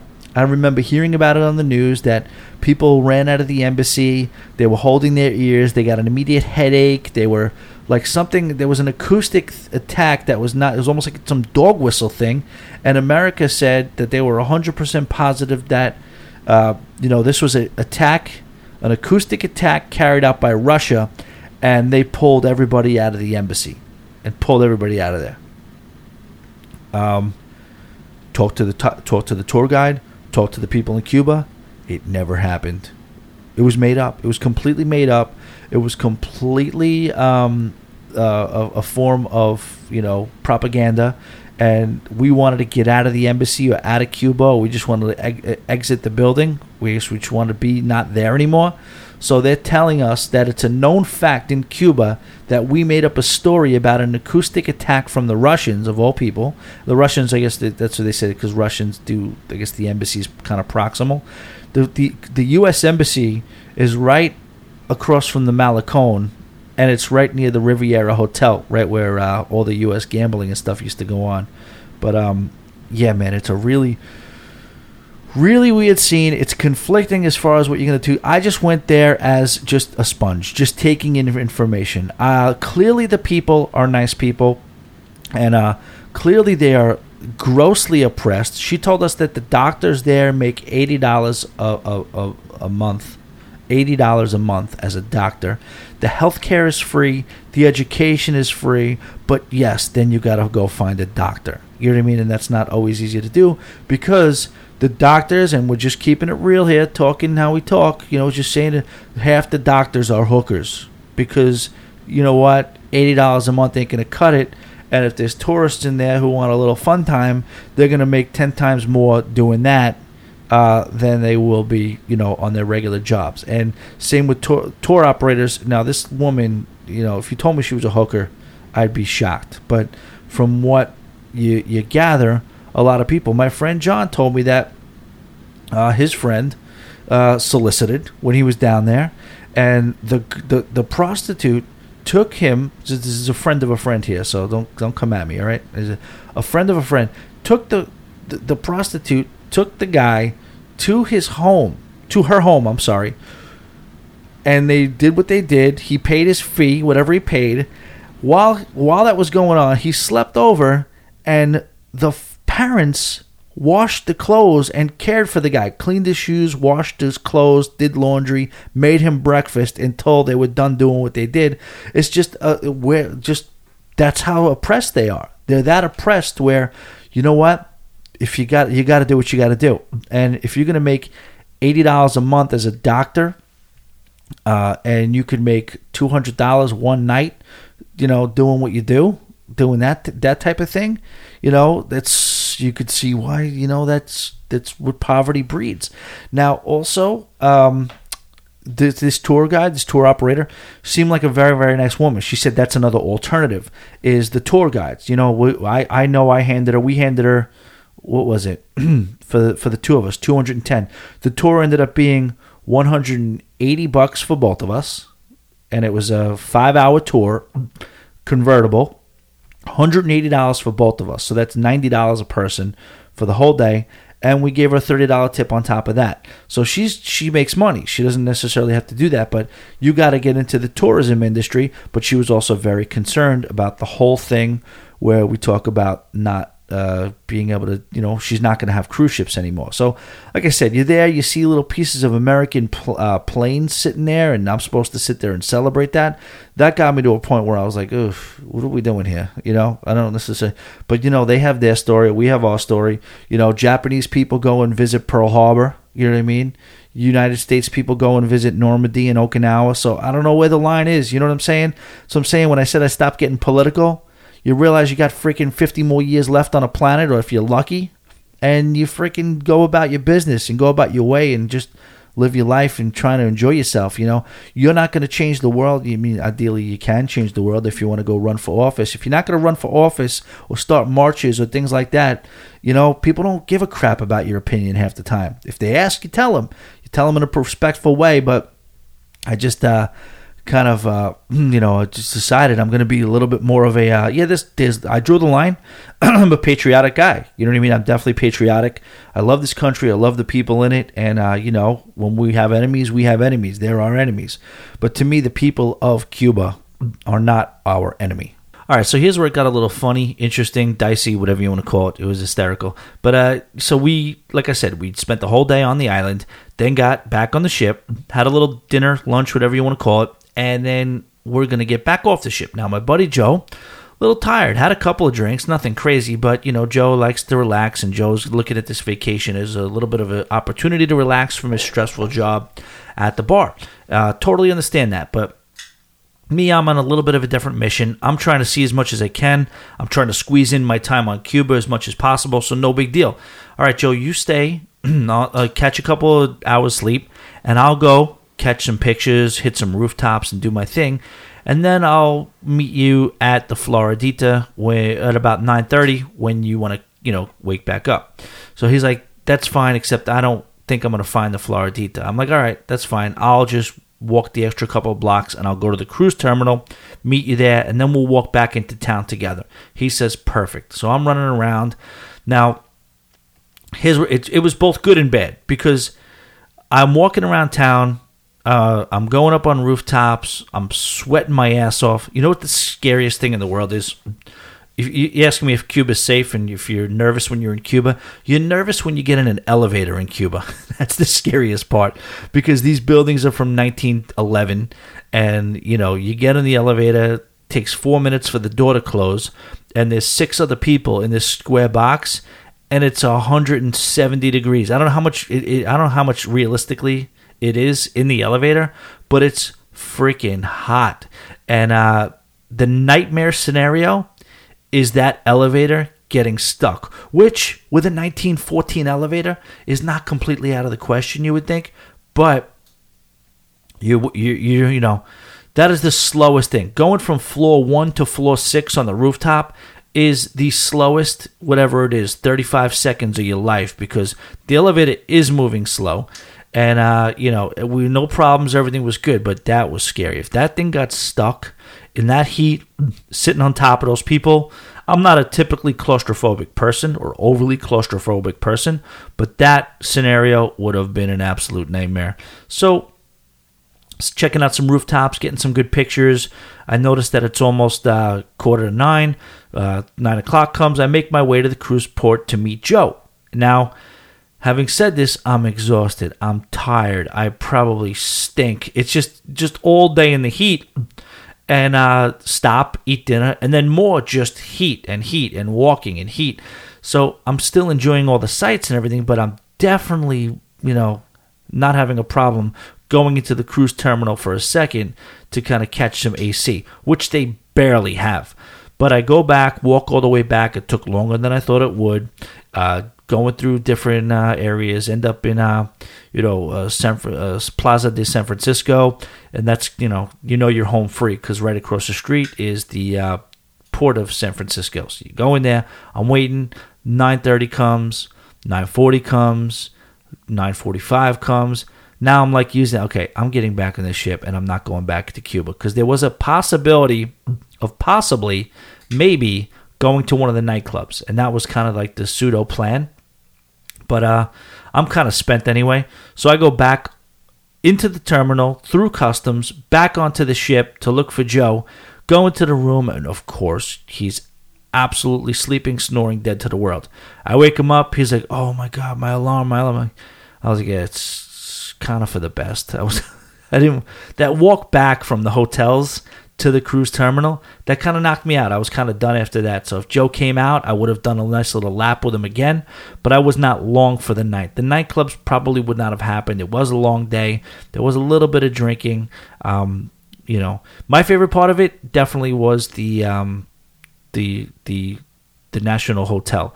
All the history you got and the bunker and everything else and things like that. And then you uh, go back inside and there's like a little bit of a uh, events room, like a little bit of a you know, like a like a ballroom, and uh, that used to be the casino, the casino where Lucky Luciano and Meyer Lansky and everybody spent all their time and spent all their money and ran the you know ran the whole operation there. Had the celebrities in there, Sinatra, everybody, and then we went into a bar called the Hall of Fame bar, and this is supposedly a bar that all people, you know, it's all over the wall. You know those uh cool little New York City bars where they have the comic book versions of everybody who'd ever been there. This was like that on steroids. A beautiful room, probably the best mojito, mojito I have ever had. Granted, maybe because of the uh, my level of heat and uh, uncomfortability and sweating that could have contributed to why the mojito was so good. But yeah, they said the mojito was really good there, so the mojito was delicious there. Enjoyed the hell out of it, and uh, Saw all the pictures on the walls. It was broken down by decades, starting in the 1930s, 40s, 50s, and they had very, very nice, realistic looking drawings, in some cases photographs, of all the people that, you know, famous people that have gone through the, uh, the doors of the Hall of Fame bar at the National Hotel. And uh, they actually have a roulette wheel that Lucky Luciano used to use and Meyer Lansky used to use, sitting there as memorabilia, some statues, and then we were on our way again. Really cool. We saw the Christopher Columbus Cemetery. We saw the um, you know the the national forest, which was weird. Here, oh, here's something weird. This is I could have done without this, and you know, little little take a turn for the disturbing here. So, Cuba is made up of uh, three nationalities, mostly two, because a lot of the indigenous people, I guess, were kind of uh, wiped out because of uh, disease. But mostly people from Spain and then people here from the slave trade as well. And uh, the people from the slave trade, I guess, brought over a certain the a lot of the Afro Afro Cuban side brought over a special religion called um, Santeria, and you guys have probably heard of that. I know I've heard of it, and I heard it was kind of a little bit of a uh, eccentric religion. Uh, no, no, no, no problems. But they took us to this national forest or this uh, the, the Havana forest, and it was just made to be preserved. And a lot of a lot of stuff goes on there. They take pictures for Sweet 16s there, uh, wedding pictures there, things like that. Uh, and it's just a nice little area to take pictures, and locals do it as well. So we go there, and she tells us this lake. I mean, I'm sorry, this river at the at the base has has been known to have cleansing power. It's a lot of minerals, very cleansing. Not anymore. The Santeria people, um, you know, whatever it is, and they don't uh, they're very careful to say that they don't discriminate against the religion. They have no problems with the religion. They don't agree with it. They don't practice it, but they have no issues with anybody who does. Uh, but what she did say was that, and we saw them. Normally, you don't. They um, they've been outlawed to practice a lot of the things that they want to practice. And what they do is a lot of times they'll go to the river and you know they'll do a little music They'll do a little uh, dancing, dances, and little ceremony, and that'll culminate with them sacrificing whatever animal they could find, whether it's a goat, whether it's a chicken. They'll get together as a family or as like a little bit of a group, and they'll just sacrifice this animal at the river. Um, they smoke, they drink, they bring food, and the, the issue that the, the people have with them is not their religious beliefs. It's that they just don't seem to care about the pollution. They will leave everything wherever it is. They leave the half sacrificed animals, and we and she told us this was very rare because they've kind of like not on the run, but they're being chased out of most of these spots, and the government has done a huge crackdown on them doing this and taking on these ceremonies again, not because of the beliefs, but because of the pollution that that comes from it. And um, we were there, and we got to witness the thing going on. We looked down. I didn't. I didn't want to see it. I didn't look for any sacrificing going on, but we saw them down there doing whatever they do at the river and kind of having their ceremony, and we were catching the tail end of it. They actually all walked pa- right past us, which was crazy. And then uh, my our tour guide kind of sh- she shook her head only because yeah, just as as you see, everything was left there. It was left dirty, and creepiest part, not very pleasant. You saw you saw a uh, goat that was down there, or some sort of an animal, goat, or a little uh, whatever, uh, biting at something, like it was a chicken or something, and finishing off the remains of whatever they sacrificed. So there was a sacrifice that was going on down there, and that was a little creepy, a little bit of a creepy portion of the trip, but nevertheless, very, very fascinating and interesting to kind of see from a first stand uh, viewpoint.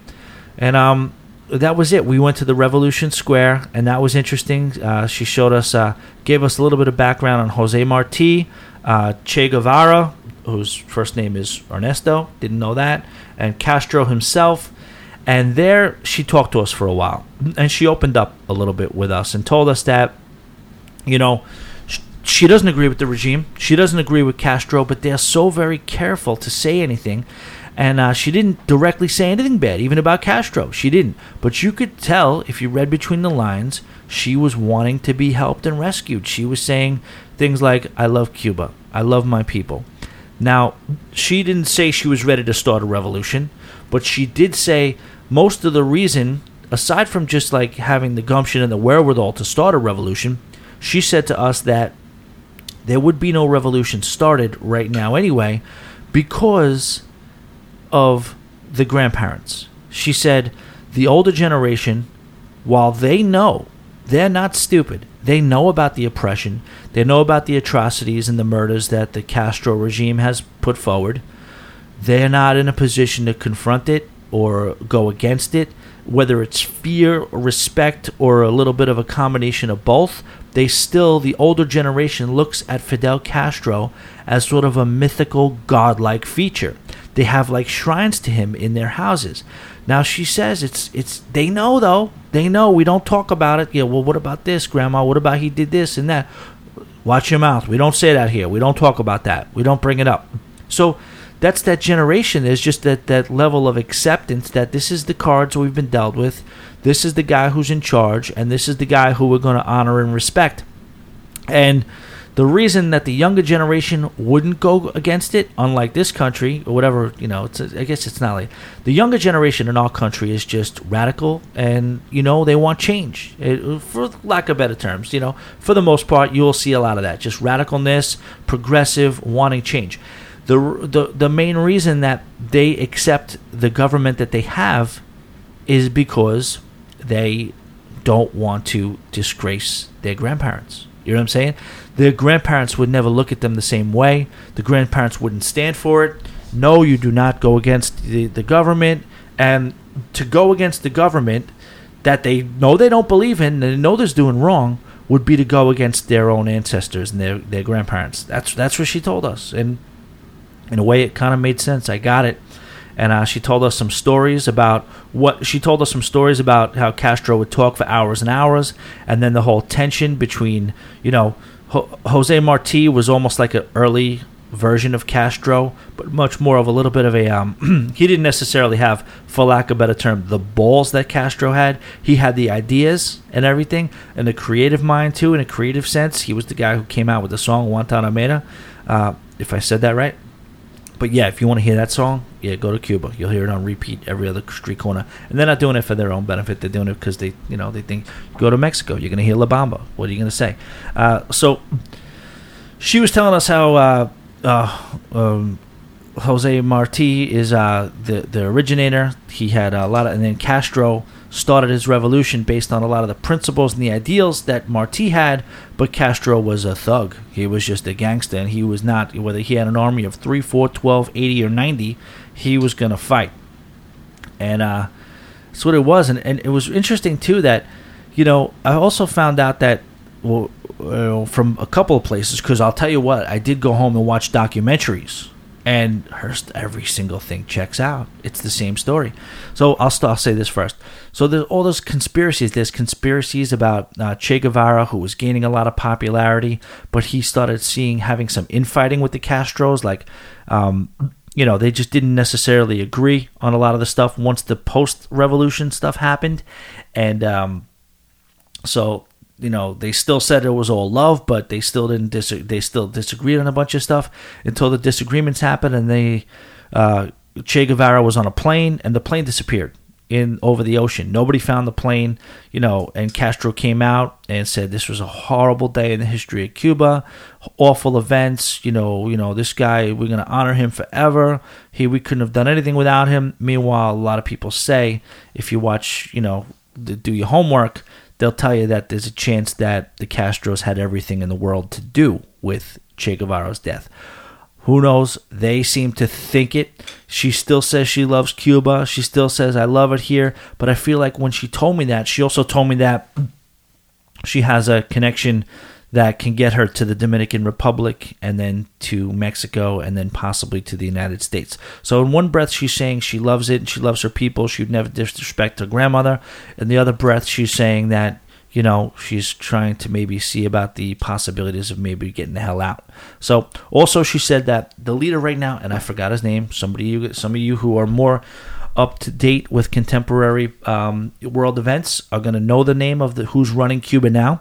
Uh, there's a Castro. The bro- Castro's brother is still in office as like some sort of like the military manager, whatever the defense guy. Or I, I don't know what the title is, but he still holds a very important position. But there is another gentleman who is essentially the leader. He has not shown his true colors. That's what they think. They think he has not shown his true colors. Uh, is it Raul Castro who's still alive? When there's no more Castro, they're thinking that this guy might show his true colors and do the right thing. But they're thinking while there's still Castros and other people laying around that are within the regime, that he's playing ball with them. So I don't know. They are hopeful that there's going to be change. The people of Cuba are kind of just like waiting with this hope that, okay, you know what? you know, we're not going to start a revolution. We're not going to, you know, rise up. We know we're being oppressed. We know it's awful, but we have faith that there's this new guy, and we're hoping he's going to eventually shine on his own, show his true colors, and uh, eventually take them to where they want to be, and maybe loosen up the reins so that they're not as oppressed as they are. It would be a beautiful thing. It's a beautiful place. I really had a good time. And uh, that's pretty much it. What else on the Norwegian Sky? That's it. We did the buffet every single night because we just didn't want to sit around for two hours at the main dining room, um, especially on a cruise that's only four days. And uh, we had a good time. That's about it. That's all I really kind of say. The Norwegian Sky is the Norwegian Sky. You're to see a ship tour come out on the YouTube channel as well. So we get you two upcoming videos. One is to be on Cuba. Of course, great timing, Tommy. You're to make the uh, Cuba video to end all Cuba videos. So anybody, this is to be the go-to video for Cuba. If anybody wants to cruise there, won't, won't, won't. No more cruising to Cuba. Well, maybe it'll be a nostalgia piece. Who knows? We'll see. Anyway, um, that's pretty much it for Cuba. Uh, the gem is, I'm sorry, the sky is the sky. I did go to the Bahamas the next day. Did end up getting off the ship despite the fact that I was thinking I wasn't going to. But it's just kind of like, yeah, we're here. Why not? Let's just go do a walkthrough in Great Stirrup Cay, get some pictures, and let's see how close we can get to perfect day at CocoCay. Wasn't really successful. I walked as far west as I possibly could, and um, or was it south? I think. I walked as walked as far as I could, and to the point where it was not in my vantage, and there was just people guarding it. I don't think physically you can make that crossing, no problem. You can walk or even swim across to CocoCay if you because you can get close enough. But yeah, it's it's very well guarded, and they're not going to let you make the transfer. I don't know. Maybe next time we'll try via jet ski. We'll see. Um, all right, that was the main topic of the show. Let's get into the emails. Hey, quick question. How important is your vacation to you? Okay, well, are you booked? If not, I want to give you a quick heads up on how close you can really be to your cruise vacation of a lifetime. Let's talk Caribbean. Yeah, that's right. The tropical paradise, white sand, crystal clear blue water Caribbean. Cruising is an adventure. Why visit just one destination when you can conquer three or four? We want to be the perfect getaway from your everyday. Always Be Booked Cruises and Vacations has the experience, the affiliations, and most of all, the passion to match you up with a getaway that you and your group will share stories about for decades to come, no matter who's listening. Some say a cruise is a cruise, but the truth is, we help you find your cruise. Whether you're seeking the ultimate island adventure, world class onboard entertainment, or gourmet Caribbean food and cocktails, you can share memories with those you're traveling with and make lifelong friends with those you just met. Having spent years on some of the world's most celebrated cruise ships and creating partnerships on the most desirable destinations in the Caribbean, Always Be Booked Cruises will craft a custom itinerary that will surpass anything you thought you could ever experience on land or sea. If you're ready to start planning your dream cruise, go to Always Be alwaysbebooked.com or email me directly at tommy at alwaysbebooked.com. Your emails have become a lifeblood of the show, and we're so happy that you guys participate in them every week. We want to keep them coming, so please, tommy at alwaysbebooked.com. If there's ever a little bit of a lag in the show, it's more often than not because I'm trying to wait on a couple of more emails. So I don't care how many times you have emailed me already, uh, just keep them coming. Keep keep the conversation going there's no dumb questions. There's no dumb comments. Everything. We want to hear it all: the good, the bad, the in between, the the costly, the uh, you know the the rip offs, the uh, stuff that's a huge value. Everything. Email Tommy at alwaysbebooked.com. Let's get into it. Tommy, I really enjoy the show and have been listening for over a year. I'm really glad you are back and doing regular episodes of the podcast. Your information is helpful and the way you deliver it is entertaining but, oh, oh, okay, we got a but. Here we go. First but of the day. Do you have to talk so much about the Patreon? We get it. Karen from San Diego. Karen, first of all, I really, really appreciate you listening to the show. Uh, the fact that you still give me a chance, despite because that's the thing too, guys. You're gonna like certain things on the show. You're not gonna like certain things on the show. Hopefully, you like enough of it that you're gonna roll through it. And uh, Karen likes a lot of the show, uh, but she's annoyed by the Patreon. All right, let me explain something with the Patreon, and please, nobody take offense to this. uh, about a month and a half ago. Well, no, so about two and a half years ago, I started this thing for fun, always be booked, and I eventually, in my back of my mind, wanted it to be something that I could sustain on and see if I could make something happen with it, knowing that it was going to be a while for that transition to happen. So after two and a half years, here we sit, going back and forth. Uh, varying degrees of attention that I've put on this, but never completely abandoning it whatsoever. Um, where it's gone is that I've ha- I have a job. I had, I had a full time job most of the time, and it's a pretty good job, and it was an enjoyable job that I liked to do, and it was kind of like what I thought was I was built for for a very long time.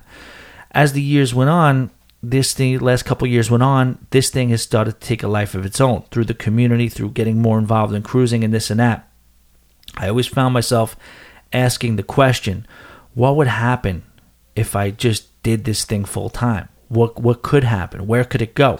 Uh, and that question kept kept coming up so much to the point where it would start to affect my regular job. To the point where now I know that this had to be taken a shot. I had to take a shot at it, shot at it. So one month ago or one and a half months ago, I quit my full time job. I mean, think about what that is. You quit your at, at, in, in your 40s, you quit your full time job because you have a desire so much to make this happen, to make your passion a reality, that you quit your job and you walk away from the job that you've had for 16 years. Ups and downs with that job, but I've had that job for 16 years. I walk away with no income, trying to put everything into cruise. Some might call it stupid. Half the world, again, same thing with politics. Half the people will say it's stupid. Half the people will say, you know what? If you like what you do, you won't work a day in your life. I'm finding myself to be motivated by that sentiment. So, A month and a half ago, I quit my job. There is no income, and I am dedicating all of my time towards bringing you guys this show, sending you guys on cruises, making whatever I could do, uh, creating a community where you guys can interact, doing Facebook Lives, and putting my life into this. Now, I throw it out there. Now, keep in mind also, I don't begrudge anybody who doesn't have the uh, inclination or the finances to commit to the $5 a month at all. Just listen to the show. Karen, do apologize, but putting into what I put into it and kind of going all out and especially cutting the cord, which is terrifying, cutting the cord and doing this full time, forgive me if I say I don't have any qualms about doing a 30 or 40 second, spending a minute or so, even if it's two minutes, of my two hour show on letting you guys know that there's a way to support this show and support this venture that I'm taking on. So, um, again, hopefully we can get past that, Karen. I do not want to lose you as a listen to a listener, but I, I have to say, with all due respect, I'm not going to stop nor apologize for putting a little bit uh, out there for the show about Patreon. You know, you watch TV, you got to sit through for for a half hour show. It's 17 minutes of content and 13 minutes of commercials. Uh, you know, I don't crush you over the head with sponsors at the top of the show. Uh, hopefully, I will one day. hopefully, I'll have sponsors and I'll be able to do that. But as of right now, it's the Patreon and the couple of cruise bookings that I get from this.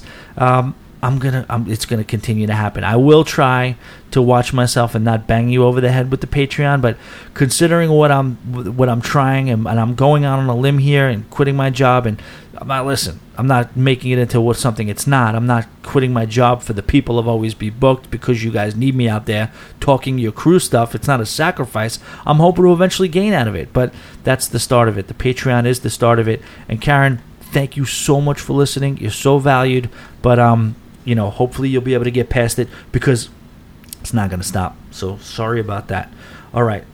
Uh, next email MSC Seaside. Tommy, why is it so hard for you to get on this cruise line? why am I feeling like this is my teacher or my coach yelling at me right now? When booking in the Aurea, when booking in the Aurea and yacht club experience, your favorite amenities are included all you can drink with no daily limits. Also, you have access to the thermal spa the whole cruise. In a few months, there will be four cruise ships from this cruise line in the port of Miami. If you are not going to take a cruise and this cruise line soon, please. Uh, if you are not going to take a cruise and this cruise line soon, um, this one's a little all over the place, so I'm reading it as it is please contact their PR department and at least do a ship tour for YouTube. Well, I did do that so far. Who is this? AJ? AJ, yes. Let me tell you something, AJ. I did do that. Haven't heard back from them at all whatsoever. I know they were say, sending people on free cruises. I asked for a ship tour. Can I get on for a ship tour? They didn't get back to me. So, AJ, you seem to be uh, all uh, hyped up on um, on MSC. So if that's the case, uh, feel free to call any context you have and get me on there as well. I don't know. I haven't heard back from them. I sent them at least two emails just trying to get on for a ship tour because I just want to see the seaside. I, I have an obsession with that seaside. It's a beautiful looking ship, and I want to kind of see what it's like to stand on it. Um, they haven't gotten back to me though. Uh, contest. So cruise. If you give this cruise line a chance, I really think you'll like it a lot. I will keep you in on the rest of the uh, keep you and the rest of the cones updated on it on my experience on the seaside when I go on July 20th. So have you been on it? Um, he's going to San uh, San Juan, Puerto Rico, St. Thomas, and St. Martin, and Nassau. That's a good good good experience. I mean, keep up the great work. You continue. Uh, you might read ep- reach episode 100 by August 1st. Super Cone AJ. AJ, thank you so much for being a Super Cone. Thank you so much for all your support. And AJ is a regular fan of Always Be Booked. And I think AJ is going to do a cruise companion too for his upcoming sailing. And I'll be sending him, I'm doing those two. So again, uh, if you if we can deal with the uh, I'm sorry, what was your name again, ma'am? Karen. Karen, if you could deal with the um, promoing, I am going to stick one in here as well. I will uh, cater a cruise companion for you. Charging $79 and uh, I will customize. I will ask you a series of about 11 or 12 questions and you tell me about your sailing coming up. It's going to include music, it's going to include production and everything, and I'll send that over to you. And it'll be a custom cruise podcast directly for your sailing. And uh, you guys can get that, and it's 79 bucks. I, I, that's a lot of money. I know that. But uh, it's uh, all I can do because I did one. I did the experiment of doing one, and the amount of time that it took to do it. Yes, it's uh, it's to have to you know, especially if it takes off and people stop buying them. Uh, it's to have to be. It probably should be more because I'm, you know, it's definitely taking at least five hours to put these through, do all the research, put it out there, and get it back to you guys. So, but AJ, I have no problem with MSC. I am a little bit reluctant because of the experience people have said it's a little bit different than cruising the American market. So I'm trying to kind of find a way to get used to that, or or get my wrap my head around that. And uh, I'm going to continue to listen to the reviews and eventually maybe make it out. It's just might not, you know, you go on a cruise, you go on a couple of cruises a year, you spend your hard earned money on a cruise, and it's like you know, you don't want to take any chances with uh, an experience that might be less than what you expect. So that's what's been the hesitation, and who knows? Maybe it will happen. I'll continue. Hopefully, I get that ship tour eventually. All right, moving on. Hey, dude. Hey, dude. Oh, this is okay. Let's see this. All right. Hey, dude. N O T A M S has is no typo. With the S, it's plural. Without, it's singular. You are so. This is a reference to um, some of the the question I had regarding the uh, flyovers during the exercise that the military was doing prior to its air show in Miami. Uh, you are correct that is an acronym, it's Notice to Airmen. So I was a guess, and I guess I got that right. Your other comment on if they can slow down in regards to the air show, technically, yes. Okay, so the backstory is on this. I thought that the crew should have stopped so they can kind of check out the air show that was impromptu going on. Maybe, maybe it wasn't impromptu, but I guess the the, the crews didn't set that sailing together to, to be looking at planes. But I think since maybe the captain, my theory was that since the captain saw that happening, maybe he stopped for a little while or slowed it down. And we have a uh, response from someone who actually knows what they're talking about about the situation.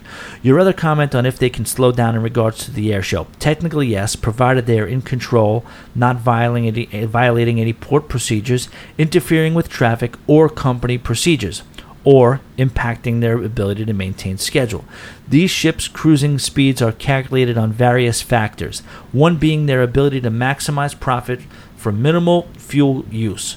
One knot an hour slowdown can add up to upwards of $10,000 in fuel costs. Wow. That art auction guy better get selling to make that up. All right, that's good information.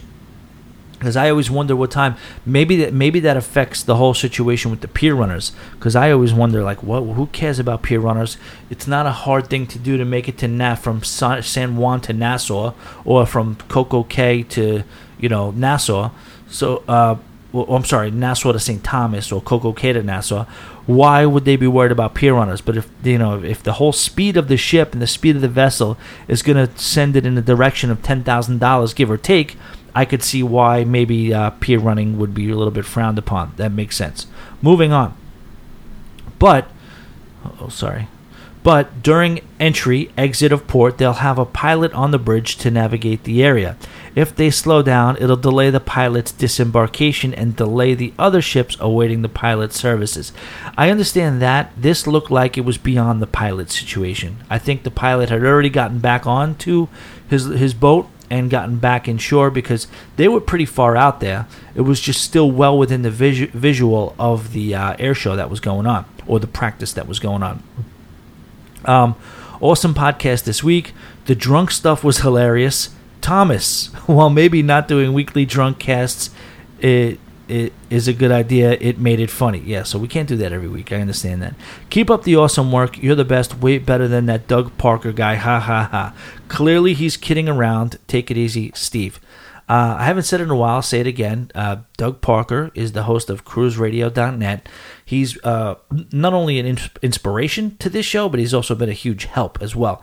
I think personally he is the best guy out there that is doing this, and I'll maintain what I'll say always is that uh, you should definitely listen to the Cruise Radio podcast every week.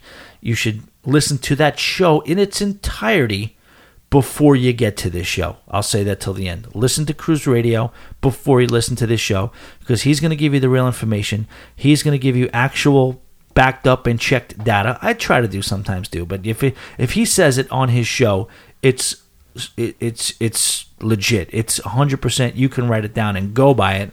Whereas us, we're just having fun. We're spitballing. Ideally, I'm not trying to out, be out here giving you misinformation, but uh, you know, he's the authority. So listen to that show always before you listen to this show, and it's entertaining as hell too. You know, he goes off the rails sometimes, and he, you know, the interviews, and you get an interview about different ships, and go in the back episodes. If you're going on a cruise ship, chances are there's a cruise radio back episode that has a sailing that you've gone on before. So definitely check it out. All right, moving on. Tommy Thomas Captain Casabona. Oh, geez, I know who this is. Um, this is Colin, right? Let me make sure. Colin, yes. All right. So this one's going to go off the rails a little bit. Please um, hang in there with this one. I did read this previously, or most of it. I think I scanned it. Uh, Tommy Thomas, Captain Casabona. I'm digging the upgraded Rambling Rapid Fire podcast, including both Supercone and regular. I have a couple of questions. First of all, I'm currently booked Sky Class with the world famous Always Be Booked travel agency on a seven night Eastern on Harmony of the Seas in October. I need to purchase a custom itinerary, which is called a Cruise Companion preview cast, which should be interesting as while I'm a significant booze hound, I'm cruising with my two boys, ages 8 and 10. you're a booze hound, but um, you also have that other side of it. You have the family side of it, so it's not going to be just a crazy booze cruise. I get it. Couple that with the Sky Class Suite aspect on board, it should get you really digging deep in the research. I'm trying to help out uh, help round out your request to become all things cruising knowledge czar. It's pronounced czar and is Russian for boss of all shit. Um, yeah, I knew the czar thing. C Z A R. I knew that was, I, I have heard that word before. I appreciate the help though. Just announce my price when you're done reading this email and I'll shoot it over to you. We've communicated uh, since then, so you got the price and you got your questions, Colin. I'm just waiting for those questions to come back and I will get started. Uh, by the way, tell the paranoid guy. Par- tell the paranoid. By the way, the paranoid about what is this? Oh, here we go. By the way, tell the paranoid about giving my credit card to Patreon guy just to mail a damn check to you at your office in Crazy Uncle Mike's in Boca Raton. This is funny shit, man. I'm gonna tell you something, Colin. I've only been there like four or five times, tops. I think I just I'd never go out and drink by myself. I just don't do it. I'm a booze hound, but I'm probably a different booze hound. I'm a party booze hound. When there's action around, I'll, I'll drink you. I'll drink everybody, and we'll have a party. But I'm not necessarily the guy who just goes and gets some booze. I've done that a couple of times, and it's always been at Crazy Uncle Mike's. But I wouldn't necessarily uh, consider myself being able to have a um, post office address, a PO box there yet. Maybe soon, because I do like it there. It's kind of it's it's, it's pretty much the perfect place for me to do it. I like the draft beer. The staff is friendly and they're fun and they have some drinks too. There's live music and plenty of TVs and great to watch sports. And it's not a divey type place. I don't like divey type places. It's like a, uh, you know, sort of a modernish looking place too as well, while not too intimidating. All that stuff. Um, secondly, I'm working on selling my wife Melissa, who, by the way, is unbelievably awesome and also smoking hot, attractive, on letting me on the eight night Adventure of the Seas group cruise. Timing, kids, and circumstances would make it so I'd be coming solo. Oh boy. Um, Melissa, Colin's wife, this is for you if you're listening. I am not responsible for for whatever the hell Colin gets himself into on this cruise. I'll do the best I can. You know what I mean? We're on a group cruise. We leave no man behind. I'll make sure he gets back on the ship. I'll I'll make sure I can kind of you know pick him up if there needs to be a pier run. Although, uh, like myself, uh, we both look like we uh, enjoy the enjoy the beers a little bit, and are no like we're not welterweights. I get it. Neither one of us are, so we may have to help each other. But I'll do the best I can. But uh, I cannot claim overall responsibility, Melissa. But I think it's going to be fine. Don't worry about it. Don't sweat it. It's going to be absolutely fine. And uh, Melissa, if you're still listening, please, I would like to. I realize what I just did did not sell. Uh, Do do it do any help as far as selling? Well, not necessarily a salesman, but Melissa, please, please, please, can Colin come? Please, please, please let Colin come on the cruise. How was that? Did that work? Did we get any headway with that? Probably not. We'll see. But you know, Melissa, seriously, maybe Colin can come. We'll definitely have a good time. He'll write you. I'll, I'll make sure he calls you every day, writes you every day. We'll get some postcards to you. Let's let Colin get on this cruise and uh, have a little fun with the boys. No, uh, he continues. I'm loving all the content, even the drunk news and hungover email. Probably better make that a regular thing. Quit being a pussy and maybe ask the mystery pocket out on another cruise. It's just business. there's no there's no being a pussy about it. It's uh, you know, just we listen, taking it day by day, taking it as it comes. We're not afraid here. We we, we do it. We will. You'll you'll hear more of the mystery pocket. Yours in super conehood, Colin. Colin is a legendary contributor to the show. If you don't know that already, legendary contributor to the Always Be Booked F- Cruisers Ultra Lounge on Facebook, and he walks the walk. He's a super cone. He's booked a cruise. What are we doing, Colin? We buying a shirt or what? Come on, let's go.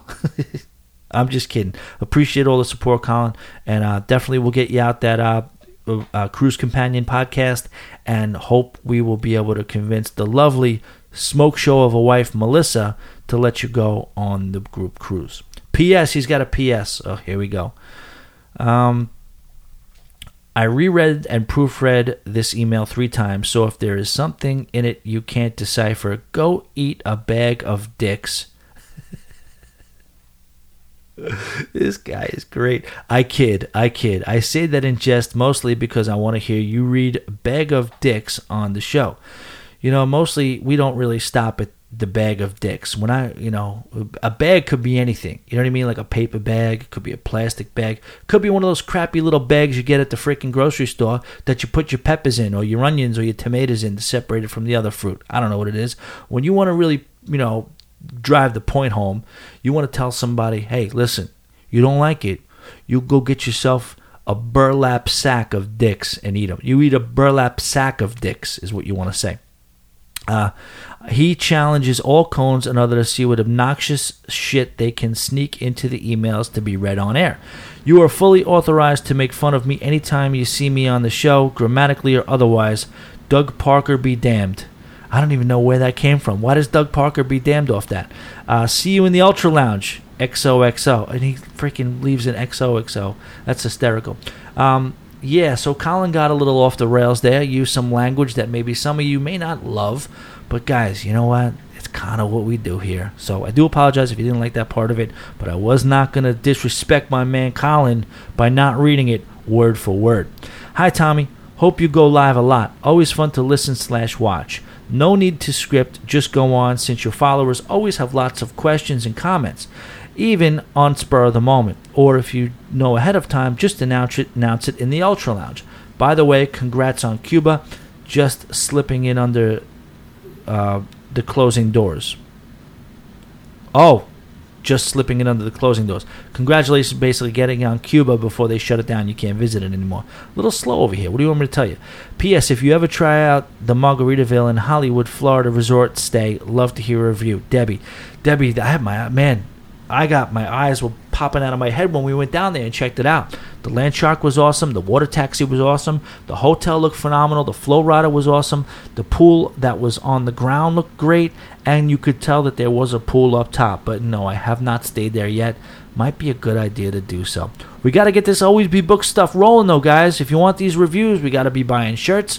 We got to join Patreon. We got to book a cruise through the Always Be Booked travel agency. And who knows if you don't do that, maybe at least purchase a cruise companion and I'll get you all hyped up for that cruise you got coming up. 79 bucks, great deal. Sorry, uh, Karen, for that. Apologize. I'm not being sarcastic. I know sometimes it's annoying. I get annoyed when I listen, but I, I get it. Guys, free shit. It's free. You know what I mean? You, you listen to this stuff. It's it's it's it's it's uh it's it's content that you know I don't make money off of, and I and I put a lot of effort into. Clearly, you guys know I'm putting the effort in now. All right, Tommy, welcome back to podcasting. Just heard your recent podcast where you read an email about hacked credit cards on Patreon. Oh, nice. A simple solution. All right, so this is for someone who wanted to join Patreon but was worried about the um, integrity portion of it or the comp- or security co- being compromised with their credit card. Here we go. Capital One has a feature called Eno. Get it one backwards. You get a Capital One credit card and then download Eno. It will generate another credit card number for a specific merchant. If it feeds into the main it feeds into the main credit card number, but the merchant is the only one with that specific credit card number. If the Eno credit card number is used and Patreon is hacked, Capital One will protect the cardholder and there is only one hacked number that can be charged. This is genius, huh? So you have a credit card, then that credit card produces a bunch of other spin off credit card numbers and assigns them to whatever you purchase. So if you do get compromised, you're only compromised by that one piece, that one entity. Um, and then the problem could be resolved soon. Other cards may have similar service. I don't know about that. I don't work for Capital One. but I have switched all my online purchases to Eno credit card numbers. If an Amazon or Macy's gets hacked, I only need to change that one credit card number, not a bunch of them. Keep up the great work podcasting. Just so you know, I haven't purchased any hats from your website. Thank you for your honesty, Richard. See, honesty, always the best policy. But also, on the same token, come on, Richard, get that Eno out. Let's get you on the. Let's get you in a nice hat. No, we don't have hats. Nice T-shirt though. Hello, Thomas. Oh, we're going with the Thomas thing, huh? I just joined Patreon, so I'm listening to old ones, and you asked your listeners to write in and say who they think is funny. Sorry, I know the question is old, but I had to send my list. All right. So what I said was, uh, who do you think are the people who are like naturally funny? Of course, Kevin Hart's funny. You know, people like stand-up comedians. I was going to say Louis C.K., but you can't say that name anymore, I guess, right? Um, so I was like, who are these people that you just the type of people like Will Ferrell. Will Ferrell walks onto the screen and he doesn't open his mouth before you laugh. Another guy I think is funny is Norm Macdonald. Just these guys who are just generally hysterical. Cedric the Entertainer cracks me the f up. Um, even when they just talk, that's it. Just they don't have to be doing material. They're just funny people. Um, so that's that was my question. All right, so Angie and Angie is a Always Be Booked legend. She's a new super cone, but she's been an Always Be Booked legend for a while. Always contributing, and we're always happy to have her, uh, you know, do her thing on the show. Let's get into it. Here we go. So, um, she says Michael Rapaport. He's so nuts on his podcast. He just says whatever he's thinking, and that's funny to me. All right, let me break these down one at a time. Angie, I don't agree with you on Michael Rapaport. I like Michael Rapaport. I like some of the movies he's done, and I like him as a guest sometime on some podcast, but I steer more to, to me, he's a little clownish and a little buffoony. I don't I don't gravitate towards that. I'm just saying just me. That's just me. We all have different strokes.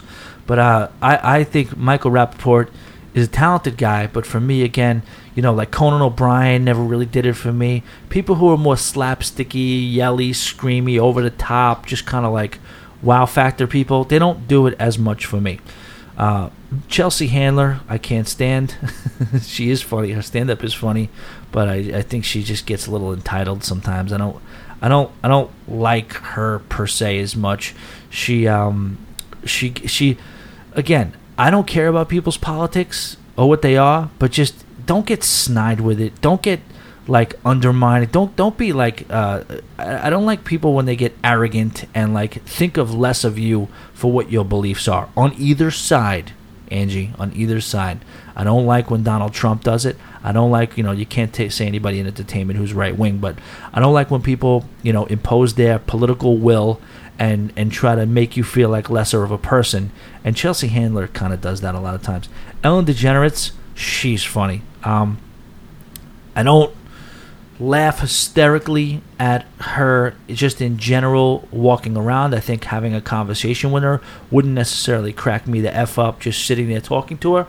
But she is very. Uh, she, you're right about her. She's naturally funny. She's witty. She's uh, her stand up is hysterical, and you know she's very funny in her reactions. That's a big thing to being funny too. You know what I mean? If you're not funny, if somebody else is trying to be funny, if someone playing off of people, I talk about, I think about when I think of people who are just naturally funny. Like uh, uh, you say something and then they give a funny reaction to it.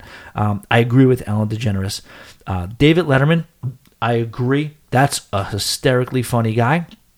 and that's my boy. Shout out to my grandfather. And uh, yes, I have. I, I gotta splice that in. I have him saying on his show, introducing Tommy Casabona, and it's David Letterman introducing my grandfather. But I want to like splice that in and make it part of my intro if I can. I'll see if I can find a way to do that. But um, I agree with David Letterman. Just a, a sarcastic, funny guy. Uh, he he he cracks you up just in general. Um, I don't like him do as, as much as doing interviews. I think his show on Netflix I don't buy that he gives a crap about who he's interviewing. He doesn't. Um, he's not to be a great interviewer. I think you have to be a great listener. I think he falls short with that. But I agree with you as far as funny. Ali Wong, hysterical stand up. I don't know. Yeah, the pregnant special was hysterical. Ali Wong on Netflix is great. She's one of the better up and coming, not even up and coming, just one of the better comedians out there. Um, I don't know enough about her. I haven't seen her to see if she's just a naturally funny person and oh, she thinks I am very funny. And you're the kind who doesn't always even seem to know when you're being funny. Angie, I kind of know. I hate to break it to you. I kind of know when I'm trying to be funny. Or maybe you're right. Maybe you're not even thinking of those times. Maybe the, the times when I'm not being trying to be funny is those times. So how am I to assume that I know what times you're talking about to know that I say that you're wrong and say that I know when I'm being funny because maybe you're absolutely right. Maybe I'm telling sad stories or trying to be like normal and you think that's funny. So maybe you're right. Um, you're the kind who doesn't always seem to know when you're being funny. Uh, have you ever thought about doing any kind of performance like stand up comedy or storytelling on stage? Glad the podcast is back, dude. Angie. Angie, thank you again so much. To answer that last question, no, I, I, I can't now. I've learned. I've like I said, I've become an immense fan of stand-up comedy over the last couple of years. Uh, for a few reasons, you know, my buddy Nick is into the comedy scene, and I've gone to a couple of shows, and because the Irish Exit, we did do the stand-up comedy thing, and I am stand- a huge fan of stand-up comedy, just because half the reason is because the fact that it um it cracks me up and I enjoy it as an art form, but just also because I like the art form. I like the backstory. I've become like a little bit of a student to it. I know that right now, if you're a comedian for five years in, you're not going to get any respect. You start really, like, really coming into your own 15, 20 years in. And that's just, just how it is. Like, no matter what. Seven year comics are like, okay, you're getting there.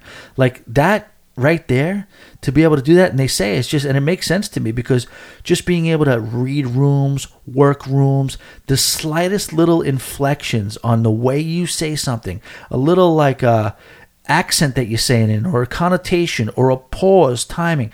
That is learned over so long of a period of time that you are, no matter who you are, you're not coming into your own as a stand-up comedian until like year five, seven, five or seven. You, the, the the torture you have to go through, the level of bombing that you have to do that you have to it inevitable take it on there's not a person who is is free of it if you're going to get into stand-up comedy you're going to eat shit on stage several times over. And it's not until you eat shit like that until you're to start getting good. It's um you know, it's your road work. It's it's it's what you have to do. And, you know, that hard work beats out talent anytime. I've seen people who are hysterically funny talk speaking of just naturally funny people who can never be stand-up comedians because they just won't put in that work. And then people who are maybe even mildly amusing sometimes who just put in that work. Stand-up comedy is one of those things where if you put the time in and you have the wit you're going to make it but it's so many people are weeded out because they just don't have the wherewithal to put you know you, you you're going to starve you're going to starve unless you're rich and you have the backing and you know and you have the time to do it. But if you're rich and you have the backing, you're not going to put in the time anyway because you don't have to. You're going to be on a beach somewhere, so you're going to starve as a stand-up comedian. You're going to be eating ramen as a stand-up comedian, and the people who are that have that much faith in their ability and have that much ability to kind of just stay the course with that and starve for that long Talk about a starving artist and the talent form, the art form itself. Listen, there's 80 people out there. They're going to be staring at you. Okay? They just paid $20 and two drinks at $10 a pop. And you need to walk out there with a microphone. They're all going to be looking at you. Go ahead. make them laugh audibly out loud so where you can hear it all in unison. Like, okay, several times over the next 15 minutes. You know what I mean? How many laughs over a 15 minute set? Four laughs a minute, three or four laughs a minute. I mean, you do the math. Uh, yeah, so I think uh, you want to be honest with you. I think I would have been a good stand-up comedian. I think I got what it takes, but at this point, no. If I would have started and did that and had the wherewithal and do that, and part of me regrets that I didn't. I wish I, I wish I did because I just love and I love just the stories of the road and going to different cities and the people you meet. That's my shit. That's my lifestyle. That's what I like to do. You know what? Being able to have a conversation with somebody who did what you did and talk about that crazy manager in Phoenix. I kind of do have it with what I've done. You know, I have since I've lived in Phoenix, Pittsburgh, Philadelphia, Florida, a couple of different times, uh, Detroit, New York, Long Island. Um, you know, all these places over all these years, and I met all these people. Yeah, the conversation. who was that guy that whacked out Barback in in in in Pittsburgh in 2007? The one who you know the one who only drank on Fridays but then did heroin on Saturdays. You know, the the, the guy, the stories that you could have from these people, which is why it's good that I have this podcast because I have a little bit of an outlet for them. Uh, that's what it is. So that's I I I, I would love to being truthful, seeing who does and ends up being in the stand-up comedy world. I think I have the chops for that, or I would have had the chops for that but at this point, you can't start as a comedian in your 40s. You can't, you know, you, you, you get going by the time you're 60, and uh, then it's a wrap, you know? Um, Tommy, great to have Always Be Booked back on schedule. Hopefully, everything is starting to work out in Florida. I'll be reaching out soon to pay off my current cruise and probably start to plan the next one. My question for this week is Do you think once Virgin hits stride, uh, will the cruising industry try to go to a more all inclusive model for food and soft drinks and possibly alcohol? Hope all is well. All is well, Sid. Sid, how, my question for you is: How were you able to write that email in under a thousand characters? I'm kidding. Thank you for the email so much. Sid writes, you know, re- writes those trip reports for us, the essays. Sid is known for the essays. This one, he takes his uh, takes a shot at doing a short one. Um, it's a great question, Sid. Um, I don't know what version. I, I just talked about that earlier in the news today. As a matter of fact, what is Virgin going to have? What effect are they going to have on the industry?